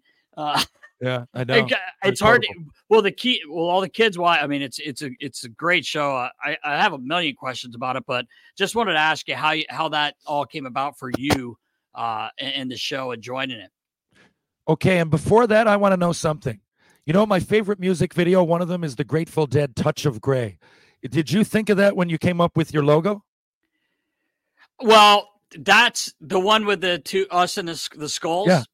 Yeah. Actually, that's like we have like what three kind of three. Yeah, that was kind of secondary. Yeah, that was kind of a s our secondary one. But were Ah, you I thinking? like. No, I, no, it was Touch kind Grey. of just song, uh, it was just kind of Watch the video. When we're done, watch the video for Touch of Grey, and you'll know exactly what I'm talking about. oh cool. Okay. Anyway, so the question was, uh, what Shoresy? How did it get started? Yeah, like how did you? Yeah, like eh, you're a natural. I mean, it, it, we were Oh, talking yeah. about this earlier. Like, the, I love the show. Like, it's Thanks. unbelievable. But anyway, like, how, Hey. how did this all come about? it's as close to Philadelphia hockey as you're going to get, right? That's if there's right, one that's right. if there's one city that should identify with the Sudbury Blueberry Bulldogs in pro Yeah. hockey, I would think it's Philadelphia. So, guys, this is the thing, man. I came back without really dissecting it all. I, I mean, I, I felt I was going to play a long time in the NHL. I was a rookie of the year in the minors. Like I said, those stories I was telling you, I had 21 goals my first year, Yep. and I had 34 fights, 256 minutes, man. My favorite of the like, I grew up a Canadiens fan, and I don't I like I remember the jersey I had was Chris Nilan. I could remember his stats, so he was always obviously on my mind. People forget Knuckles had 21 goals, man. He had like 200 minutes, 21 goals, 19 another year. Like he was, you know, way more of a, of, a talented player than people remember that, that people think because fights last on the internet. And you know, when he went through his turmoil, they were like, you know, he's a tough guy, and he was. He had a lot of balls. He more picked up for his teammates than anything.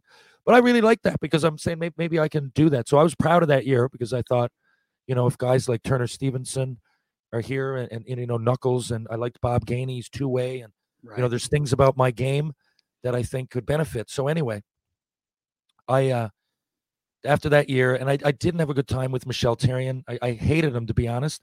Thought he was really ignorant. But again, I, I- don't I, I, I for, for a while there was some hard feelings, but I didn't communicate well. At no point did I go in and, and shake his hand and say, let's talk about this. Or, you know, I mean, I could say he started it like a two year old, but that's stupid. And, you know, I thought I should play more in Montreal, but I get now the way two way contracts work and how much goes into that.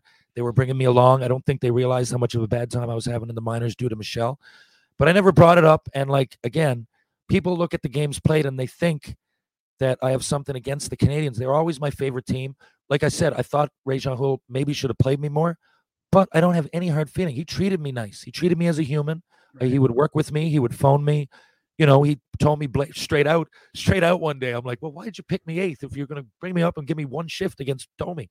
And he'd be like, well, I, I wouldn't have picked you eighth because I don't think you're a good enough skater. Somewhere up there, but he, I'm going, why? He goes, no, I love you as a player and everything. And, you know, we, let's work. But he goes, you know, you want to. So he was always really nice, even in, in those times of telling me what I didn't want to hear. Alain Vigneault, I don't know. He was nice enough. I'd get called up. I understand how you wouldn't put me in the starting lineup. Like, you know, it's all right. so the point is, there was never really that hard feelings. I chose not to go back to camp. And when that happened, I, I busted my ankle. And I Ah. I made that decision, right? I didn't have to make that decision. What killed for years wasn't just that I made it; it was that the next year they had a record number of injuries, and all my buddies that I was Ah. playing with, like uh, Aaron Asham and, and Matt Higgins in particular, got up and and you know got a chance, and, and I was like, you know, but again, I'm not dwelling on anything. It was hard to take for a while, largely because I almost wish it had not been my fault, because probably would have been easier to blame somebody. But you know, so I'm living with that. I went back to school, like I said earlier, and, and I was far removed. But you know, I got on the film. I got on a film set. Um, I, I when I say I blew all my money, and I did, I got to put this in perspective first because I say that and people almost laugh like I was MC Hammer and I was buying gold floor. this is the thing. AI, Allen Yeah. Iverson. Yeah. Uh, yeah.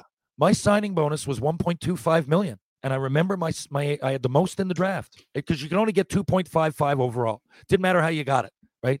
Right. So I got 1.25 straight up, and I think it was like 430 a year or something. Whereas Daymond Langkow, who went fifth, three picks before me, my, my teammate, he got the same 2.55, except his bonus was 830 or something. He was getting paid 830. And again, he was in Tampa Bay. The tax worked it out better for that anyway.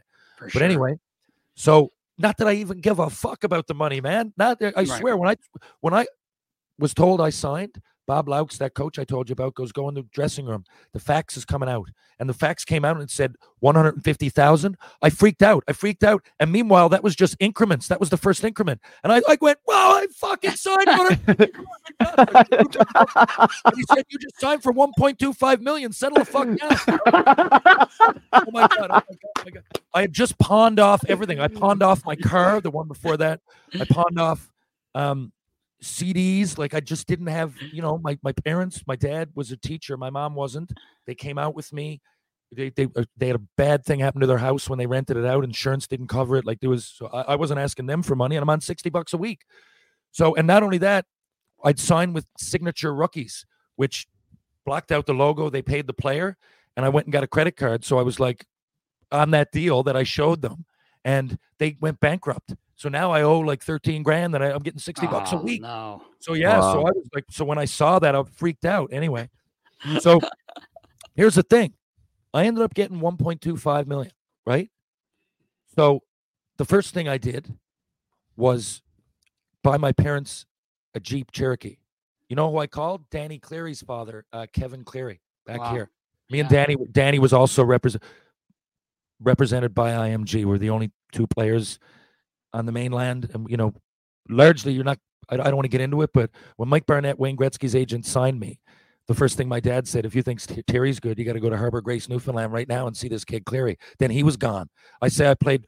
I was the only junior in Canada at 14. Yeah, until the next year, Cleary went and did the same. Mm. So anyway, I called Kevin. I'm like, hook it up. I fucking cherry red, fully loaded, get her done. Did that. I don't want to get into.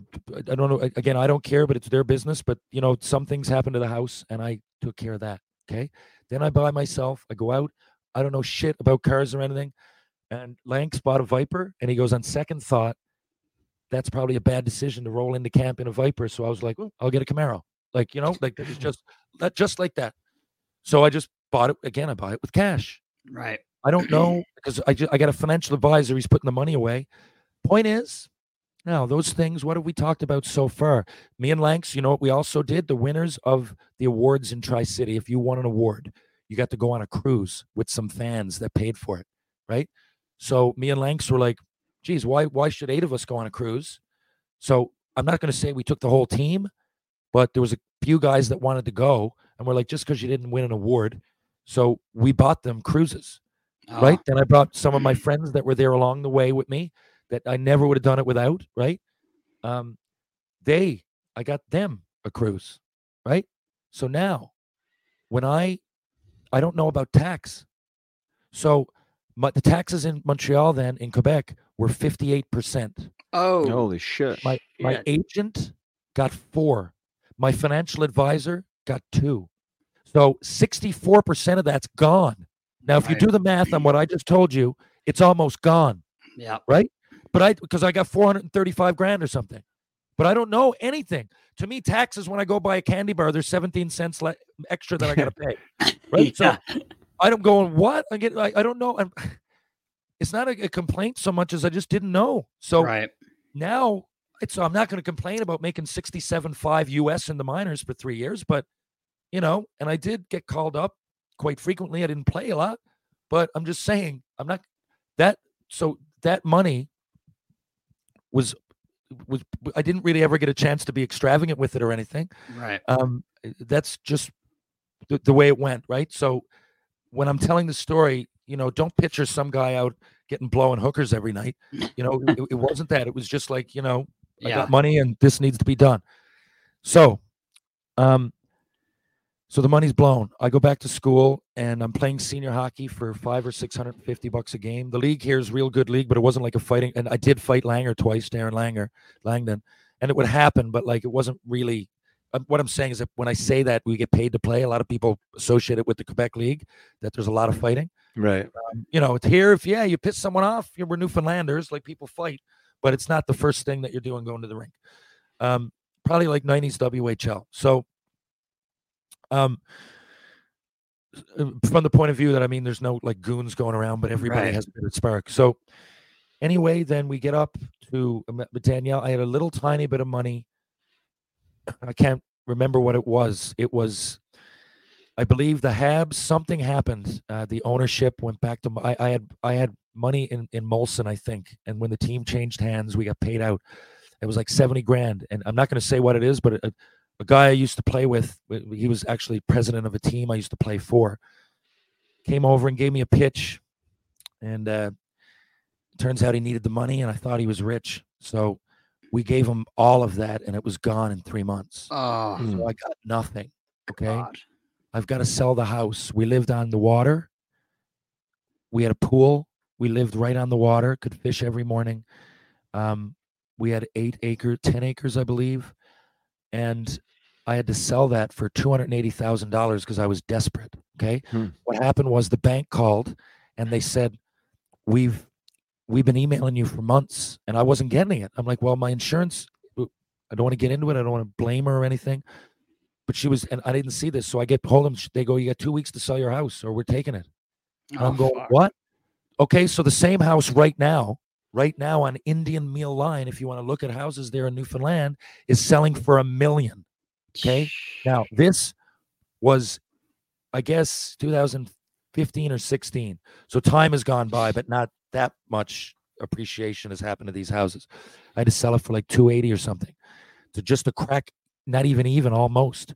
So I had to go up to Toronto, and Gerry, my book had just come out. Gerry Dee, a Canadian comedian, had seen, had read the book. So he's like, you know, you want to come up and do some comedy? You can open up. He actually didn't. He said, come up. We're going to write a, a, a TV show together. And that subsided. He got Family Feud, and he had other. He, he's in a show called Mr. D here, and he's a great stand-up comedian. But I thought I'd be like working for him. He says, no, you're you're opening for me in Oshawa tonight. I go out now. I'm depressed. I'm up there. I got no money.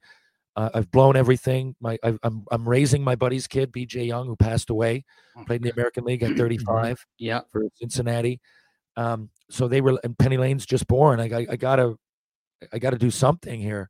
And Danielle and I were getting divorced. The timing didn't look great, but I'm like, I mean, from the kids' point of view, it probably looked like I left them and went to Toronto, but I had no Right. money. Like the film, I just gotten in, but there was no. Now there's all year round. We're protected. There's unions, all of that. But at the time, well, there, there was unions, but there just wasn't work here all the time. So when when it's great to make a decent dollar, it was hard work. I guess was making two fifty a day, maybe three hundred, but it was it was a lot of work, and then you'd have five months with no work, right? Right. So when, when you owe all those bills, you can't really live like that. So the book Mhm. come out. So I said I'll probably sell some books when I'm opening for Jerry, but I'm like depressed, and I'm like, what a hard time to do comedy, man. Right. Being there, going. I had a place with a futon, nothing else in it. I'd go down and get a breakfast sandwich and a coffee, three ninety nine in Parkdale, right there on Queen Street West every day, and then I'd at night eat anything from craft dinner to those, whatever they call it, the, the- the- the ramen? soup, powdered soup, yeah, ramen stuff. I'm telling you, man. And then, so I had to do comedy that whole summer. You know, help me out, Dale Hawerchuk. Oh no shit. Oh, really? Oh, and yeah, and he gave me. He goes. He came downtown, man, and I. Jerry's like, if you want to keep doing it, you gotta you gotta work the bars. So I was down like at the comedy barn at, at Yuk Yuk's downtown, getting like fifty bucks a show, right? And I gotta keep. And so Dale knew that and saw that. I wasn't buddies with him, but he knew Shayne Corson and some people that I'd stayed in touch with that were my real good buddies. So he said, "Come on out." And he- I spoke at his event, and there was a bunch of like Hall of Famers out there. He has a golf tournament fundraiser in uh, Mus- Muskoka every year. And so then, then, then I got to know like Al Iafrate, uh, oh God, Gary Leeman, like really well. There was other people there that I know, like you know, Grant Fuhr was there. I introduced myself, but these guys like that really stayed on board. And then like Al's like, "Do you want some uh, NHL alumni games?" And then Steve Shutt gave me some. Right, he was my assistant coach in Montreal, and so it kind of helped put me on the map. Gave me enough money to come home here and figure it out. So I got back here. Now there's a show starting up. The people that I worked for on Republic of Doyle, where I was crew the whole time, right? Jump How High for five or six years. Now we're doing a show called Frontier. Okay. In the summertime, there's a one-off movie here that's not re- not associated with the same company, but they needed workers, and I knew my job at this point. And the movie was called Maudie, a quiet little movie about Maud Lewis, a, a, a painter from Nova Scotia, and we made uh, Trinity, Newfoundland into Digby, Nova Scotia. And who's the male lead in the movie? Ethan Hawke. Ethan Oh, Hawke wow. come to our games with Kiefer Sutherland. I think he, he'd be lying. He was humoring me, saying he knew who I was. But we used to go to a place called Bonanote after every single game. Me and Course and whoever else wanted to come, usually all the boys. And so I'm going by. I could get fired for this. I know it. But Ethan's sitting there, and I'm he's in the green room, and I throw one of the copies of my book in because I'm like, if he reads this, he's going to know exactly. Like he was with me in those places. Like mm-hmm. so, I do it. Okay. Three weeks go by. And I think it's the end of a long day. And I'm, like I said, the guy, I'm the first up and last. I'm head locations guy, one of them. And that's a lot of work. Anybody listening on a film set knows what I'm talking about. And I'm exhausted. And I sit and I'm, it's a, it's a, it's a October day, a late October day. And it's every once in a while we get those um, real, almost like a Chinook wind, but our weather comes late and stays late because of the icebergs in, in the spring it's often nippy cold coming off the ocean. It might be oh it might say 25 degrees but it's not 25 degrees. Wind chill in like the summer june uh, may june but then it gets normal. And but we also get the other effect. It's snowing in a lot of places and it's still like 16 17 degrees. This one day is like 23 it's like october 25th and we're sitting there doing and i'm exhausted man. I got a joint and i got a bottle of jack and i put the jack here and I fucking take a puff, and I'm like, holy fuck, man. I'm exhausted, exhausted, missing my daughter. There's no Wi Fi or anything in this tiny little place. So I can't talk to her.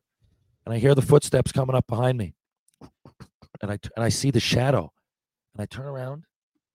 I'm like, "Are you fucking kidding me? It's Ethan Hawke."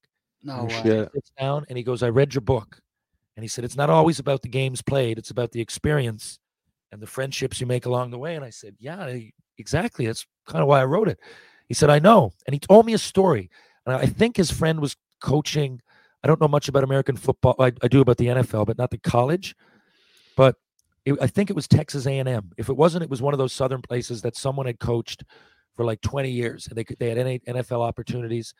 And he said, "I know this guy," and he said, "It reminds me a lot of you." And he said, "What I think you should do is start getting into acting or auditioning or something."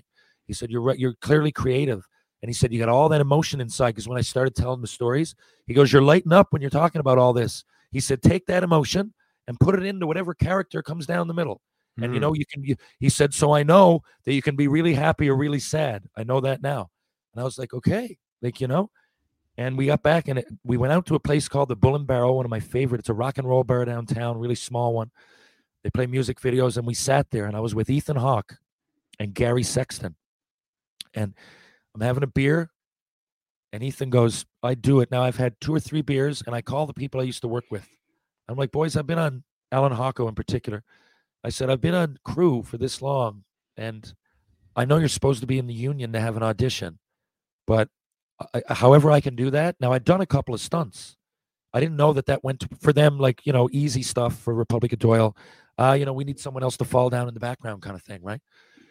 Never a role that I spoke, but a couple of times I got like I don't know hit by a car seemingly, you know. But so I didn't realize, and they were like, "Well, you only need one more credit to get in the union. It's not that much of a stretch."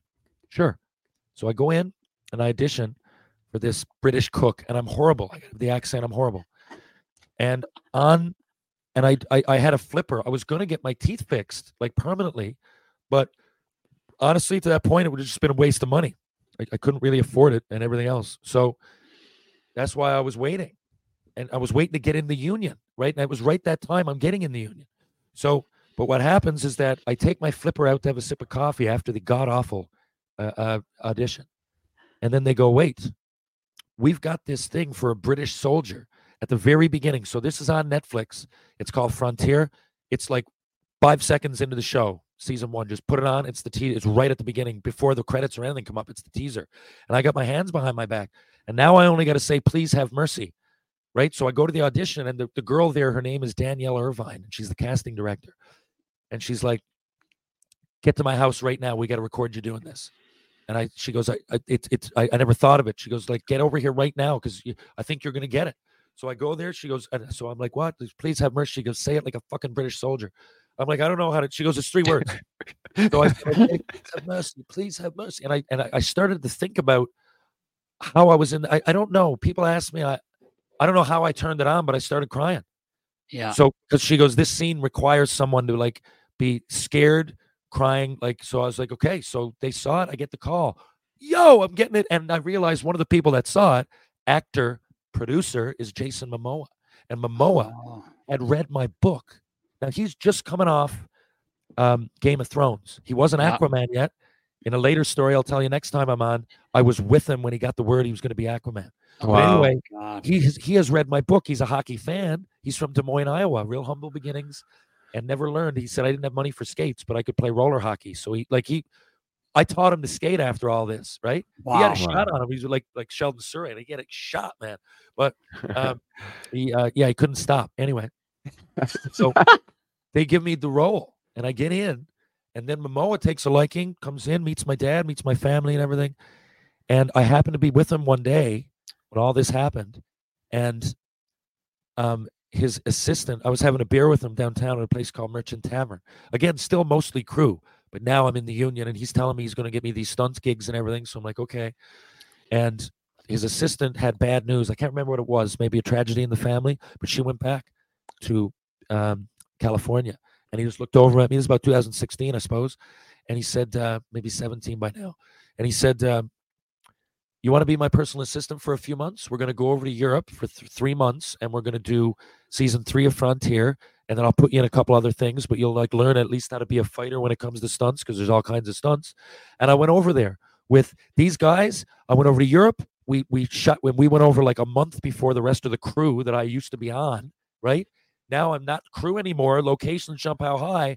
Now I'm telling the director, well, we're going to go over there. If you want to talk to Jason, call me for like it's wild, right? If you want to talk Wow. to Jason, go through me. My second phone call was Jimmy Fallon.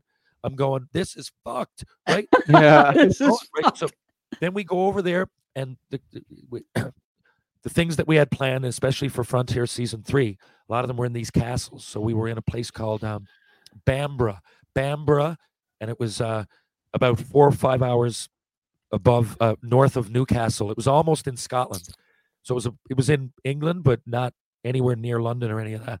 So we go up, and so we're on our own. I'm in these little towns. These towns, like the, the biggest place by far was Alnick, Alnick, but it's spelled A L N W I C K. That's where the Harry Potter castle is for real, the real one with the rider and Okay. where they so it's like 10,000 people and that was maybe a 20 minute drive we're in places that are like 300 people like right?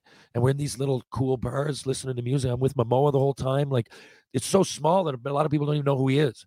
So it's wild we do all of that right? Now i'm doing all the stunts with no tooth because Yeah.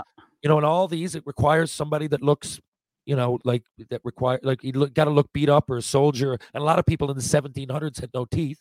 So Yeah. that's what the show is.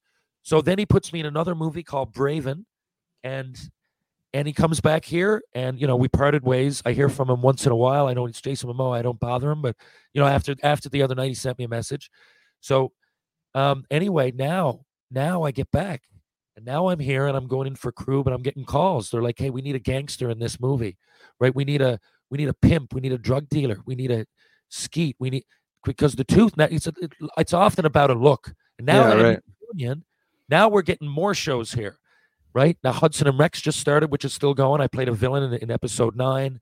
I'm starting to now and, and get days on set are, are, are now they're good pay. They're Yeah. five times what i was making per day the first time. So i'm like okay now i'm starting to get back and i owe a lot of money but i'm starting to pay it off.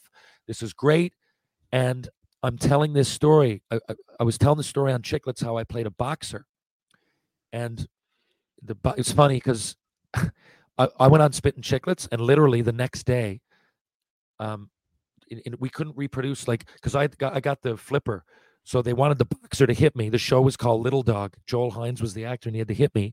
And they said, "How are we going to get the tooth flying away?" So we, I literally cracked off. The director did it for me, John Vatchery. Cracked off a, a- an actual chiclet, and we put it up there. And the guy hits me, and it flies out of my.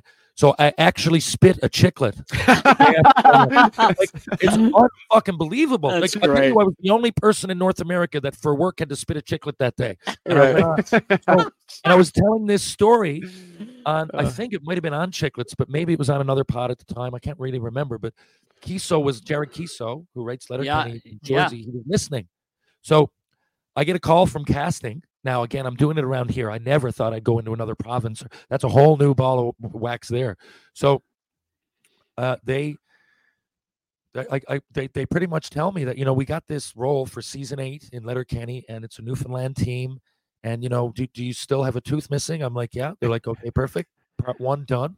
Uh, can, can you? I, I, I can't remember what she said, but I was led to believe it was mine to lose. So she said, go go do the audition right now. I was on the way to coach hockey school, and my two buddies, Scotty Bray and Zach O'Brien, who Zach was the guy who called me to play the mm. fucking game the other night. Yeah. Yeah. Goes, yeah, yeah, come on down. And so Zach, Zach played the other guy with me, and he doesn't want to be on camera at the best of days. Zach doesn't do many interviews, but we were like, fuck, I got a chance to be on Letterkenny. So Scotty took the fucking camera with my phone. I went through it with him, and by the time I left the, I, I put the not much great reception in the rink, so we just recorded it. I went outside, sent it through, came in. By the time I left, I'm driving home. Eat, you got a message. Uh, and it, it, it's the script, it's everything. I got the role. I'm like, oh fuck, Oh no way. No Get shit. up. I do Letterkenny. It's the last fucking day of filming, and they got the rap party that day. And what Keeso tells me is like, this is written for you here. But he goes, I've only been to Newfoundland one day. His favorite show is Coldwater Cowboys, his favorite show in the world. And that's a show, I think you guys, you had a version of it, Crab Fisherman in Alaska. Mm, Well, we yep. got our, our Canadian version of that here. It's called Coldwater Cowboys off the coast of Newfoundland. So he loves it. But a lot of my lines are written like those characters say them. And I'm going, Yeah. Keeso, like say, say a lot of Newfoundlanders drop drop their H's and add them. So like Ed Hurley would be head early, right? You're, you're, eh, the word Ed is head. Eh, How's head doing? How's head? How's Yeah. head doing? Right. So I get it, but I go, Keith, there's dialects all over Newfoundland. Where I'm from, they wouldn't say that. Now, I don't doesn't I don't have to be from where I'm from, but I'm going, I I'd have to think about those things because it's hard to differentiate. But I can do a towny accent, what they call it here, like that. And the reason is because I used to imitate. Now I got a bit of one anyway, but I used to imitate a guy that was the Zamboni driver growing up. His name is Tony Fonts Paolo, right? He's a legend in Mount Pearl. He used to wear like fucking tuxes to the junior games on the weekend and the senior games that my dad was coaching. And like he's a legend. He had a stroke a few years ago. But um, so he's in a home now. But it- it- I, so I used to imitate him, but Fonts was more like, "What are you, Ryan boy? What are you gonna go play hockey? Or you're what? Uh, what you thinks you're a big shot, do you?" So we used to always get him going, right? But so I go, I can do that, and I kind of did it in the Letterkenny, but then he's like, "Okay, so." Anyway, so in that particular scene, he's like, okay, so the things I wrote, he goes, do that once. We're going to leave the camera on because all we had to do was taunt the bench. And when I showed up, I knew the other guy. He'd left a long time ago, but Patrick Cook, I'd played hockey with his two brothers. So I knew him well, but I just hadn't seen him in like 15 years. So I'm like, okay, we're going to, I said, okay, so I'm going to do Townie, like Mundy Pond more than anything. And he goes, okay, I know exactly where we're going to go with this. So we started like kind of riffing off each other on top of what Jared had written, which is what you ended up seeing. And then for Shoresy, um, you know, this is the same character, but Jared told me we had lunch that day, and he said, "I've got a, a, a great idea for this going going forward, and I might call you back." So I'm like, "Okay," but he didn't call me in a year, and I just thought that's over. Like I didn't really, I didn't like, rely on it. I just thought, okay. But then he phoned me back, same sort of thing. Like some girl phoned me the casting, and there was she was like, um, "I need you to do this right away." Like, and this at this point, I'm going, "Look, the same guy already played." At this point, I think they just wanted confirmation, so they gave me like a lot more to say. And the way I was reading it, I'm like, I think I need to speed up this a bit. So my my Ted Hitchcock is fonts from like kind of kind of sped up because like again I can do it without thinking, but now I just talks like this. What are you at, Ryan? What are you gonna go? What are you gonna play hockey? Are you or what? Right? Like now, so now I knew exactly what to do with it. Now, so that's Ted Hitchcock. The rest is history, except this part. I finally dug myself out of a hole. My daughter's mother, Danielle, we're divorced. We're still friends, real good friends. She lives down the street. We don't even have anything written up. If, if she's working, I'll take Penny Lane. If I'm, Yeah.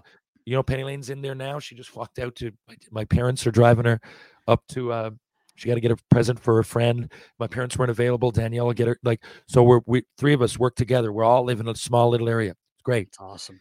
except the house I'm sitting in, because I didn't have the most money to buy something. But her, mom, like I said, her mom left for two years, just got back in September. I had to take a job in Calgary. We were both in debt, like I told you.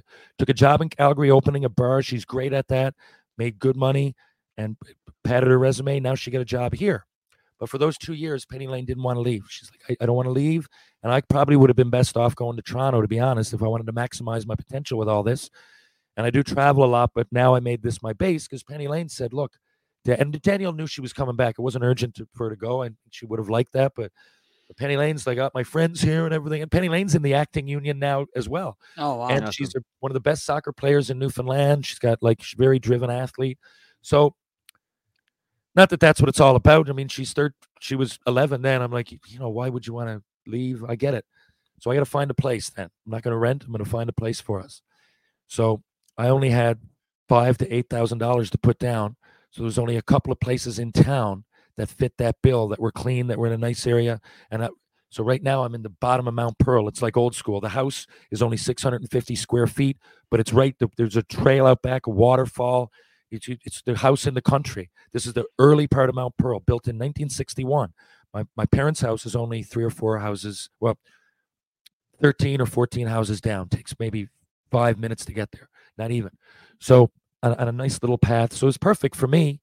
And do you know whose house it is? It's Fonz's house. He had a stroke. He's an, it had nothing to do with me knowing Oh, Fonz. He wouldn't have known it. He couldn't function at that Right. point. Hope he's doing better now. But I know he's I know he's struggling. Right, of course I know he's my friend.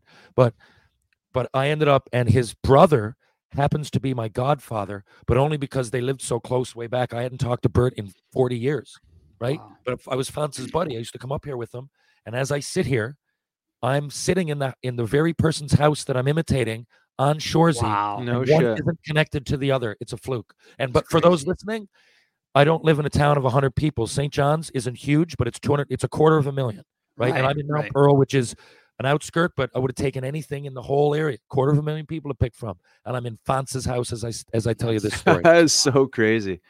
That's crazy. Wow. I Wow, know that took a while, boys, but I figured That's all right. I got to tell you the whole thing because Fonz deserved his due there, and Momoa and Hawco and Keeso and everybody that helped me because of all the things that went wrong early in my hockey career. They went right in the in the late 2010s, and you know right up until last night or Sunday night. Wow. Yeah. The, um, I can only imagine uh, quickly. I, I know you got to get rolling here, but uh, right. how how much fun is it on set for that with that show? Because I, I mean, I'm crying the whole damn episode, laughing, and and it's if you're in hockey, especially. I have people that you know like haven't been around hockey, luck like as lucky as I am, and you guys, uh, you guys played it, but uh, it, it just I'm like that's what it's like, man. It's like so much fun being in a locker room and, and just the way the banter and everything. But like, I can only imagine it's got to be a blast. It's so surreal because it's like meta reality, I think they call it, because we're in Mhm. there playing hockey players, which we are. The best days are when we have the dressing room days. Yeah, because sure.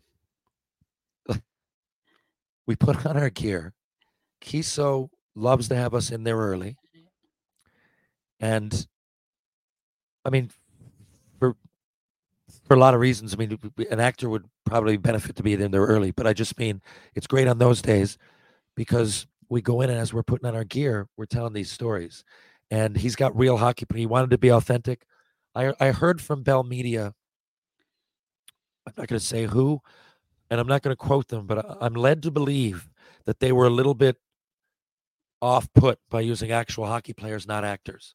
Now, I don't mm-hmm. think, like, again, I- was doing a little bit of acting. Nobody else was, but Joe Dolo is a, is a rapper for real. Right. Um, so Jonathan Diaby, third round pick to Nashville. But he, so I mean, there's performance there. Um, then you got Mirasty, you got the Nolans. Yeah. Um, you know, you know their history. Um, Goody played junior A in Canada. Even Fish, Fish played junior A, and he played a year in pro overseas. So Keeso was very adamant. Even even the background and everything. All the boys, they're from they're from they're, they're the uh, useless. They're all our real Yeah. real good friends now. But it's great because they're secondary like actors. Like I'm not saying secondary, but in the show. Yeah. And like, so that's that. Uh, so we have fun, but we treat them in real life, like again, in a fun way. That They're our peers. We invite them out. We all have, but you know, we joke about it. Well, fuck you. yeah. Thank You know I mean? like we'll be like, "Fuck you, Brinker. Go fucking fill the water bottles up." But even though Yeah. that's never what he does, but you know, it's a lot of fun. And so Yeah. All the guys with the biggest hockey resume at this point also have the acting, so we can kind of it's it's meta reality and we joke around. But even those guys got stories. I'm not saying I don't want that to seem condescending. It's awesome. We're a family. We're in there, and you know they'll tell a story about junior A or midget or something, and then Jordan Nolan, who's got three Stanley Cups, Yeah. tell a relatable story. It really reminds you that hockey's so like it's all relative. Like you know, and I've often said I go to play junior hockey and really there was more similarities with the NHL dressing room than not. There's more money up there and everything, but there is a hierarchy. The leaders are leaders. The rookies got to pick up the pucks. when You get up Mhm. and they got to buy a huge fucking meal, but it's it's still there, there's a lot of similarities. So we tell those, and it's really it's almost like we're all sharing this love for hockey, but we're not really playing it. We're, wild, but we- you know. And when we go out there before and we do those scenes, Yeah. Man, it's wild because like, you know, it's when you see it, it, it if you, if you're moved and you think it's funny, or you're moved and at times it tears your, really like Shoresy has more of a heart to it than Letterkenny, um, so sometimes it tugs at your heartstrings. But we're feeling that as it's as it's happening, and we're doing it on the ice, and we're doing it with these hockey players. So we're still sharing experiences together. We're still teammates, right?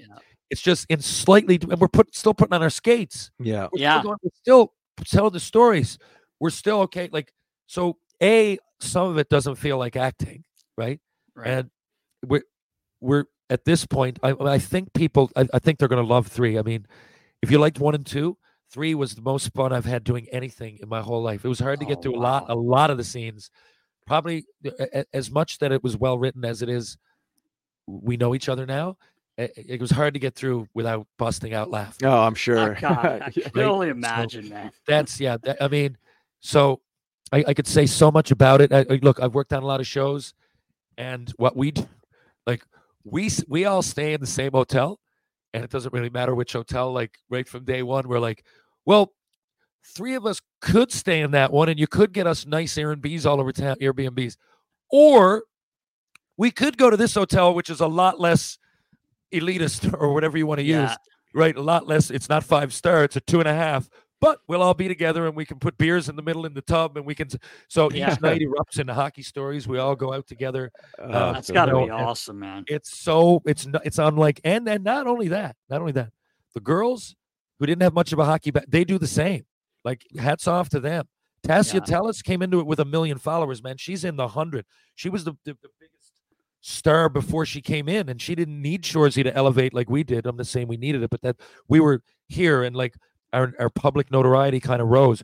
Hers either I'm, sure it did, but in a different way. She was already very popular. She was making Mhm. money. She was, you know, well on the she's and, sh and the 300 is in Comic Con, so she, you know she's going to expand on that for years.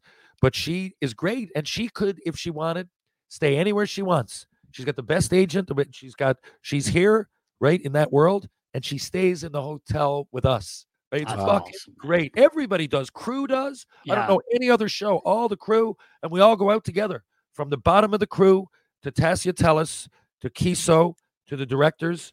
And when it comes time on the weekend, we all okay. Let's go to a Sudbury Wolves game. Let's go to, and we all hang out together. There's no pretentious whatsoever. It's the most fun, fun envi- environment I've had. The only thing I could actually compare it to is a hockey dressing room. Wow. Wow. That's so cool. Well, I'm s- I'm super happy for you that you've been able to, you know, work yourself through the weeds uh, and and find say that these opportunities because you know like you deserve it and uh you know trials and tribulations of life right the ups and downs right is adversity is just part of it i mean if there's you know a, a little piece of advice you could give to the, the, the young old listeners like what would that be because you've persevered through so much and you got a great attitude and i just appreciate that and, and everything you do Well, thank you. Appreciate it. Um, I, you know, I thought about this. I said, like, I'm in a position that there should be a message here, whether I like it or not, because I feel like kind of self-involved. Oh, listen to me, right? So, and some one thing that annoys me is when some people go, "Look, if you follow your dreams, anything's possible, and you will w- succeed." But that's not the case. So many people are struggling out there, and they're like, "What the mm-hmm. fuck are you talking about? You're on a TV show. I'm working at Tim Hortons. My mother and father just died. I got three kids. You know, like there's people out there, man. There's millions that don't have the money to even listen to this or have a phone, man. Right? Yep. And I get that. So it doesn't always work out, but I'm telling you this. At the bottom of all that, I told you in the middle of it, um, meaning I, I, I can't say that with without thinking that I'm I, I- I'm I'm lying to some degree, and I don't want to be a hypocrite. But during all that time, man, I, it, there was a time in in, in Toronto. I remember during that crazy summer that uh, you know I left and we had no money right before I came back and did Frontier, and I was it was subconscious. Well, some of it was conscious, but I don't smoke, and I was down. The first part of that, I didn't know when I was going to make money, right? So I hate to compare it to being homeless for real, but when I first went up, I didn't. So I would just spend the nights with headphones on, walking around. I'd go in Union Station because there was cameras and everything, and I'd sit on the bench. Like I, again, I don't want to say homeless. I didn't reach out to anybody or anything. I could have, but I was like, I got to figure this out, and like I can't just go in and get a day on set and then have to pay for an Airbnb or whatever. So I, for at least two weeks, I'm thinking three. I just did that. I just walked around at night, and so and I would pick up smokes on the ground and fucking smoke them, like because I didn't have money for anything. I don't smoke, but I need to pass the time, man. It was the worst anxiety I've ever had in my life. And I, I, I, I- you know, people might say, well, there's, and I get it, and, and and I have had concussions and everything. I know what that anxiety is about. I know, but I tell you this: that when you're in bed, even if you're prone to it or not, you're going to be depressed, right? So a lot of people can identify. So I, I, I don't know, man. And a lot of those days, it was like, how am I going to wake up and get out of bed? But I just kept per- perseverance is one thing, but you can't really persevere unless you stay positive in your head, right? Mhm. Like if you stay positive, and so whatever it is, like writing helped me always. I'm an only child. It helped me to release nervous energy. Um, not all energies, not all anxieties depressing. Some of it's just nervous energy, like before a game. But I would Mhm. get that for seven days straight without a game in the summer. So, Jeez. like, so I like, eh, okay, if I didn't try to take that advice myself that I gave myself back then, or, you know, I guess subconsciously, and you, you stay, then I wouldn't have been ready to play for the Growlers because I had to be in shape. But Mm. people might like, and um, I know it's a little thing, and I don't go there and pump, pump weight every day like fucking hacksaw Jim Duggan or something. But I, it's cardio. I don't have time to work out with with weights, but I do cardio every day. I still skate with the boys. I, I pursued it. I went back and, you know, I worked in a, in a right before all that for one month when I got back. I worked in a factory overnights that boxing lotto tickets for minimum wage was like three hundred seventy nine dollars. And I'm telling you, you know how hard that was to walk in and people going, "Hey Terry, like way to go! Like how was that fight with Domi?" And I'm going, and they know and I know that I'm getting thirteen dollars an hour, and I'm going to walk out of this week with three hundred seventy nine dollars, right? And it was like, you want to talk? There's one thing trying to be humble. This was ta- like taking a sack of hammers across the face twice before every workday, punching in and just going, okay. I hmm. would put headphones on and listen to phis- philosophy, these these and, and just like not not in self improvement, just like to get my mind off what I was doing. Like, what am I? And, and people knew it, and they're looking around me. People that used to get my autograph that I went to school with, that like are going, what the fuck is a first round pick doing in here? Well, what I was doing was trying to do something to make something and stay positive, man. I know it's so hard. It's so hard, and not everybody it's going to work for. But what I do know is that if you do persevere and be positive, the chances get a lot better, right? Mm. I can't guarantee it's going to work for everybody, but the chances get a lot better. And once I stop tripping over my bottom lip about fucking my career up and and you know um, this guy and this coach didn't use me and that and just said, you know, this is life. Whatever the case is, here I am right now, right? And we got to do something. So I don't want to be fucking pretentious, but honestly, stick with it. There's some people out there that know exactly what I'm talking about. And who knows? All I can say is that you probably won't get to play a fucking home game in front of your friends. Uh, you know, you, you probably won't be on a film set, but I bet you your life will be better in the near future if you just start thinking that way. Yeah, amazing advice. It is amazing. And, and I, let me ask you this, TR. If uh, you saying I got a chance now? Oh yeah, well you know we're like brothers. you're, you're further ahead than a lot of people. I'm gonna do it. So you get a shot, Nast. Who knows? Uh, you never know.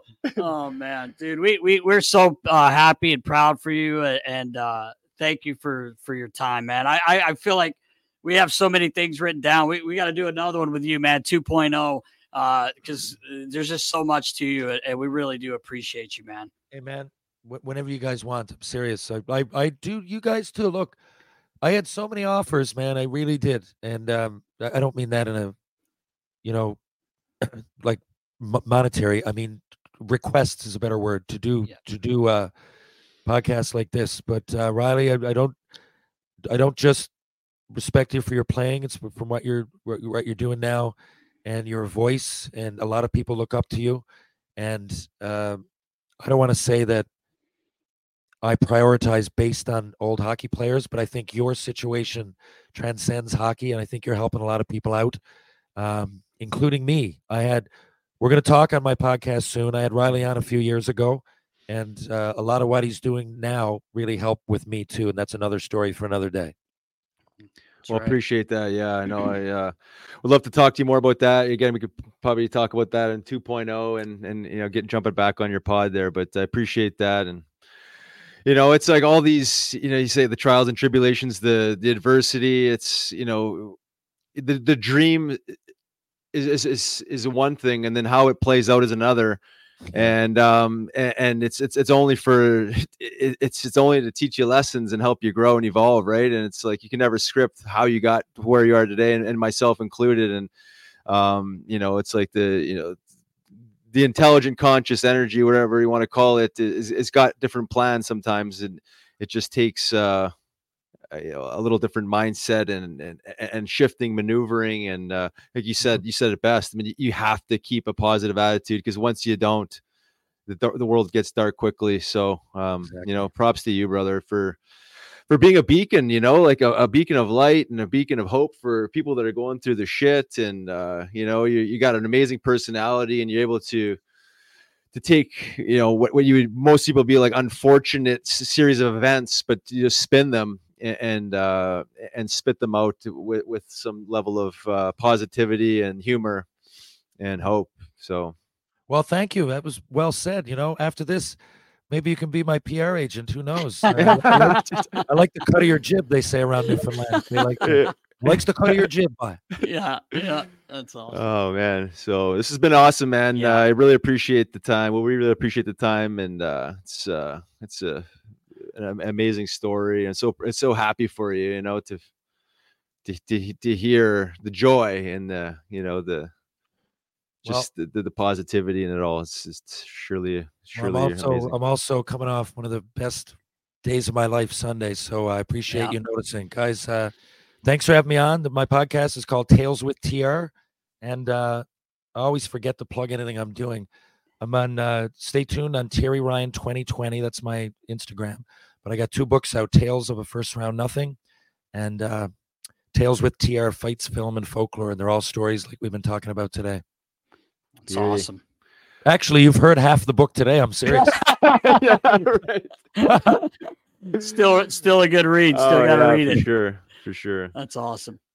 Well, appreciate you, brother. We'll be in touch, and uh, you take care and keep doing keep doing you, man. It's uh, it's it's inspiring, say the least. Thanks, boys. Thanks All for right. having me. And uh, whenever you like my services, I'm here for you. Big thank you to our friend Terry Ryan, TR. What a guy. Oh my God. Dude, we could have talked for four hours. Longest pod almost of all time. two. I think it's our longest one yet, but uh, there was other things we had on our I list. I know, we didn't even get to him. Oh man, what a guy. Um, so happy for him, man. Like that, that's just the coolest thing. And yeah. the way things have turned out for him and hopefully they'll probably keep getting better. Um, for him. I would think so. He's on the map now. He's on he's, the map. Dude. He's on the map. He's he, he's charismatic. He speaks well. He's obviously found his groove. And yeah, wish him the best, man. Yeah. He's, he, he'll do fine. I think it's it's challenging sometimes for guys to kind of find themselves, reinvent themselves, if you will. I mean, and he's also again a first round or eighth overall. You think yeah, about man. like how embedded you are into that identity of you know living up to that expectation, and then having to figure yourself out and finding it on the back end, which seems to have. So you know, he, he is amazing on Shoresy. On oh show. god, I mean, he's he's probably my favorite character just because I love the way Doofy's talk. Yeah, you know, oh, like, yeah. and I meant to even bring up my boy Roper with him, who's with the Maple Leafs, and he he'll get to talking and. You know, I'll say he, he'll say something in that you know the way they speak and uh, his accent, and he always says, "Yeah, cats and dogs, boys, cats and dogs." he always says, that. "Oh yeah," it great. makes me laugh. I meant to say that to him, but anyway, great talking to him. We'll catch up with him again, hopefully. Yeah, absolutely. We'll definitely have a 2.0 down the pipe. Yeah, for sure. It's that time, Nast. Is it? Oh, yeah. Right now? Right at this moment. Oh, my God. It's time for Clear Questions brought to you by Clear Rum. Riggs, oh, get oh, it yeah. in you. It's so good. It'll turn you back the other way. Please go to clearrum.com slash shop. Type in nasty 2023 and you get 35% off. PA residents only. Great deal. get it in you. I know you have. I have a lot. I can keep seeing a fresh set of cans every time I come every here. Week, baby. Baller hits us up with the clear questions, bro. Starting us off, we got Noah Sharp.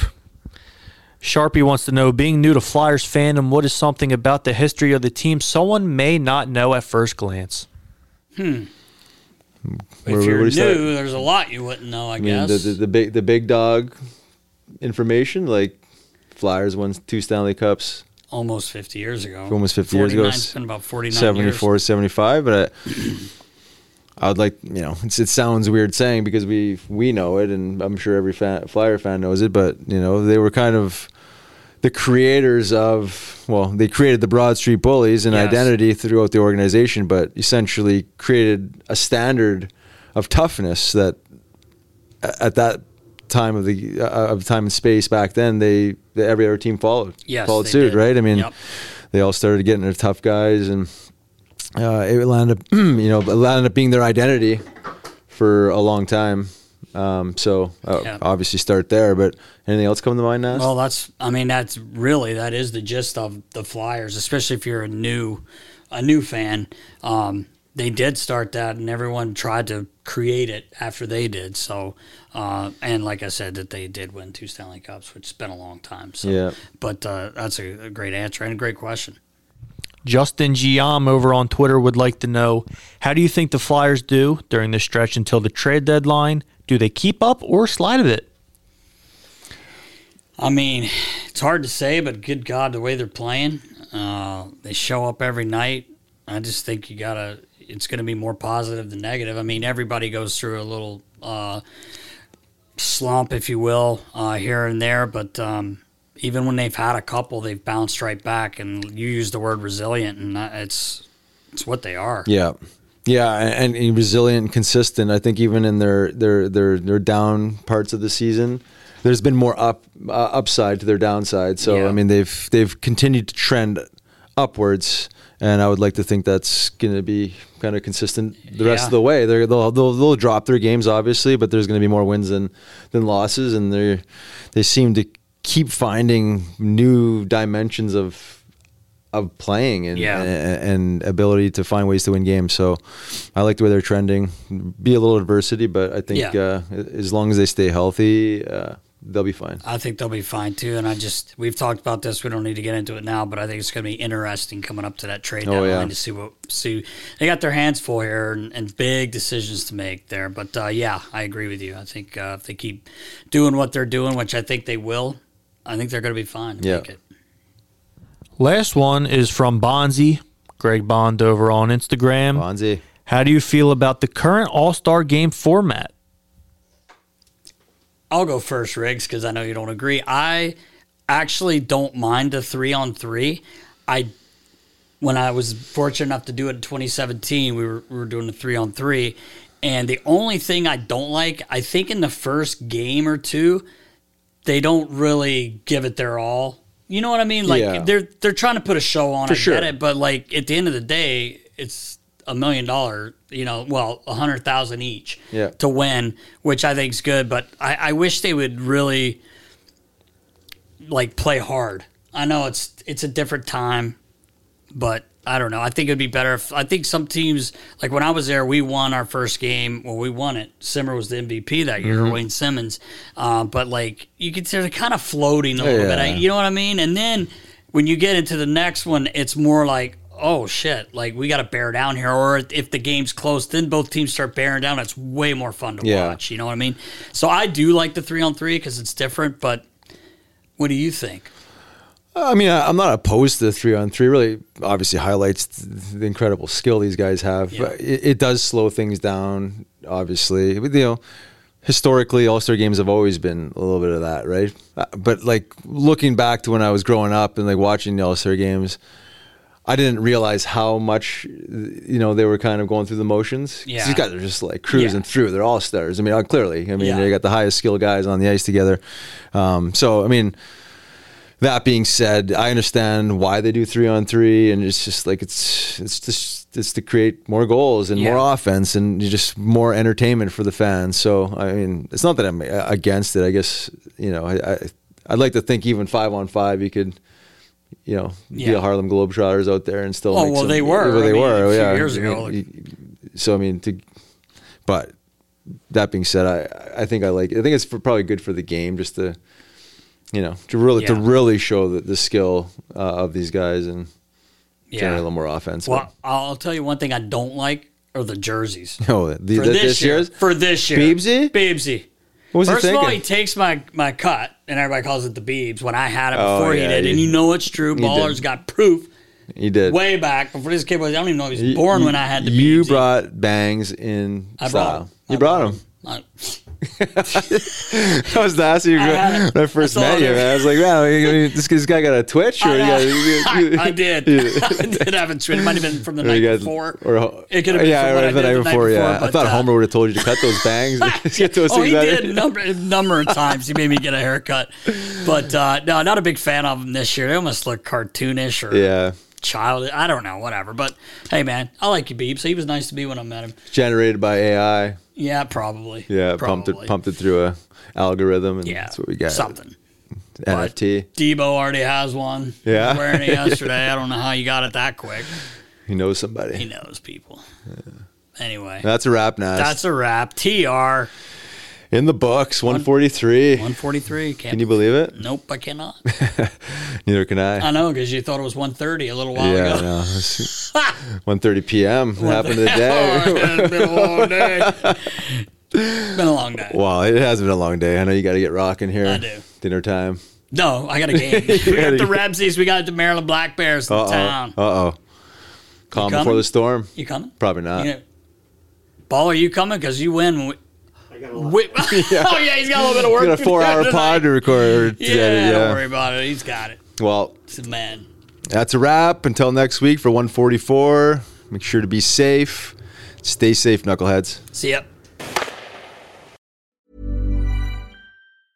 Mom deserves the best, and there's no better place to shop for Mother's Day than Whole Foods Market. They're your destination for unbeatable savings, from premium gifts to show-stopping flowers and irresistible desserts. Start by saving 33% with Prime on all body care and candles. Then get a 15-stem bunch of tulips for just $9.99 each with Prime. Round out Mom's menu with festive rosé, irresistible berry chantilly cake, and more special treats. Come celebrate Mother's Day at Whole Foods Market. Hey, folks, I'm Marc Maron from the WTF Podcast, and this episode is brought to you by Kleenex Ultra Soft Tissues, your ally to help tackle your allergy symptoms this season. I love the change of seasons, but nobody loves pollen and all those other things floating in the air that make you sneeze during this nice weather. Kleenex Ultra Soft Tissues are hypoallergenic and allergist approved, so fight back against watery eyes and runny noses without worrying about irritating your skin. For this allergy season, grab Kleenex and face allergies head on.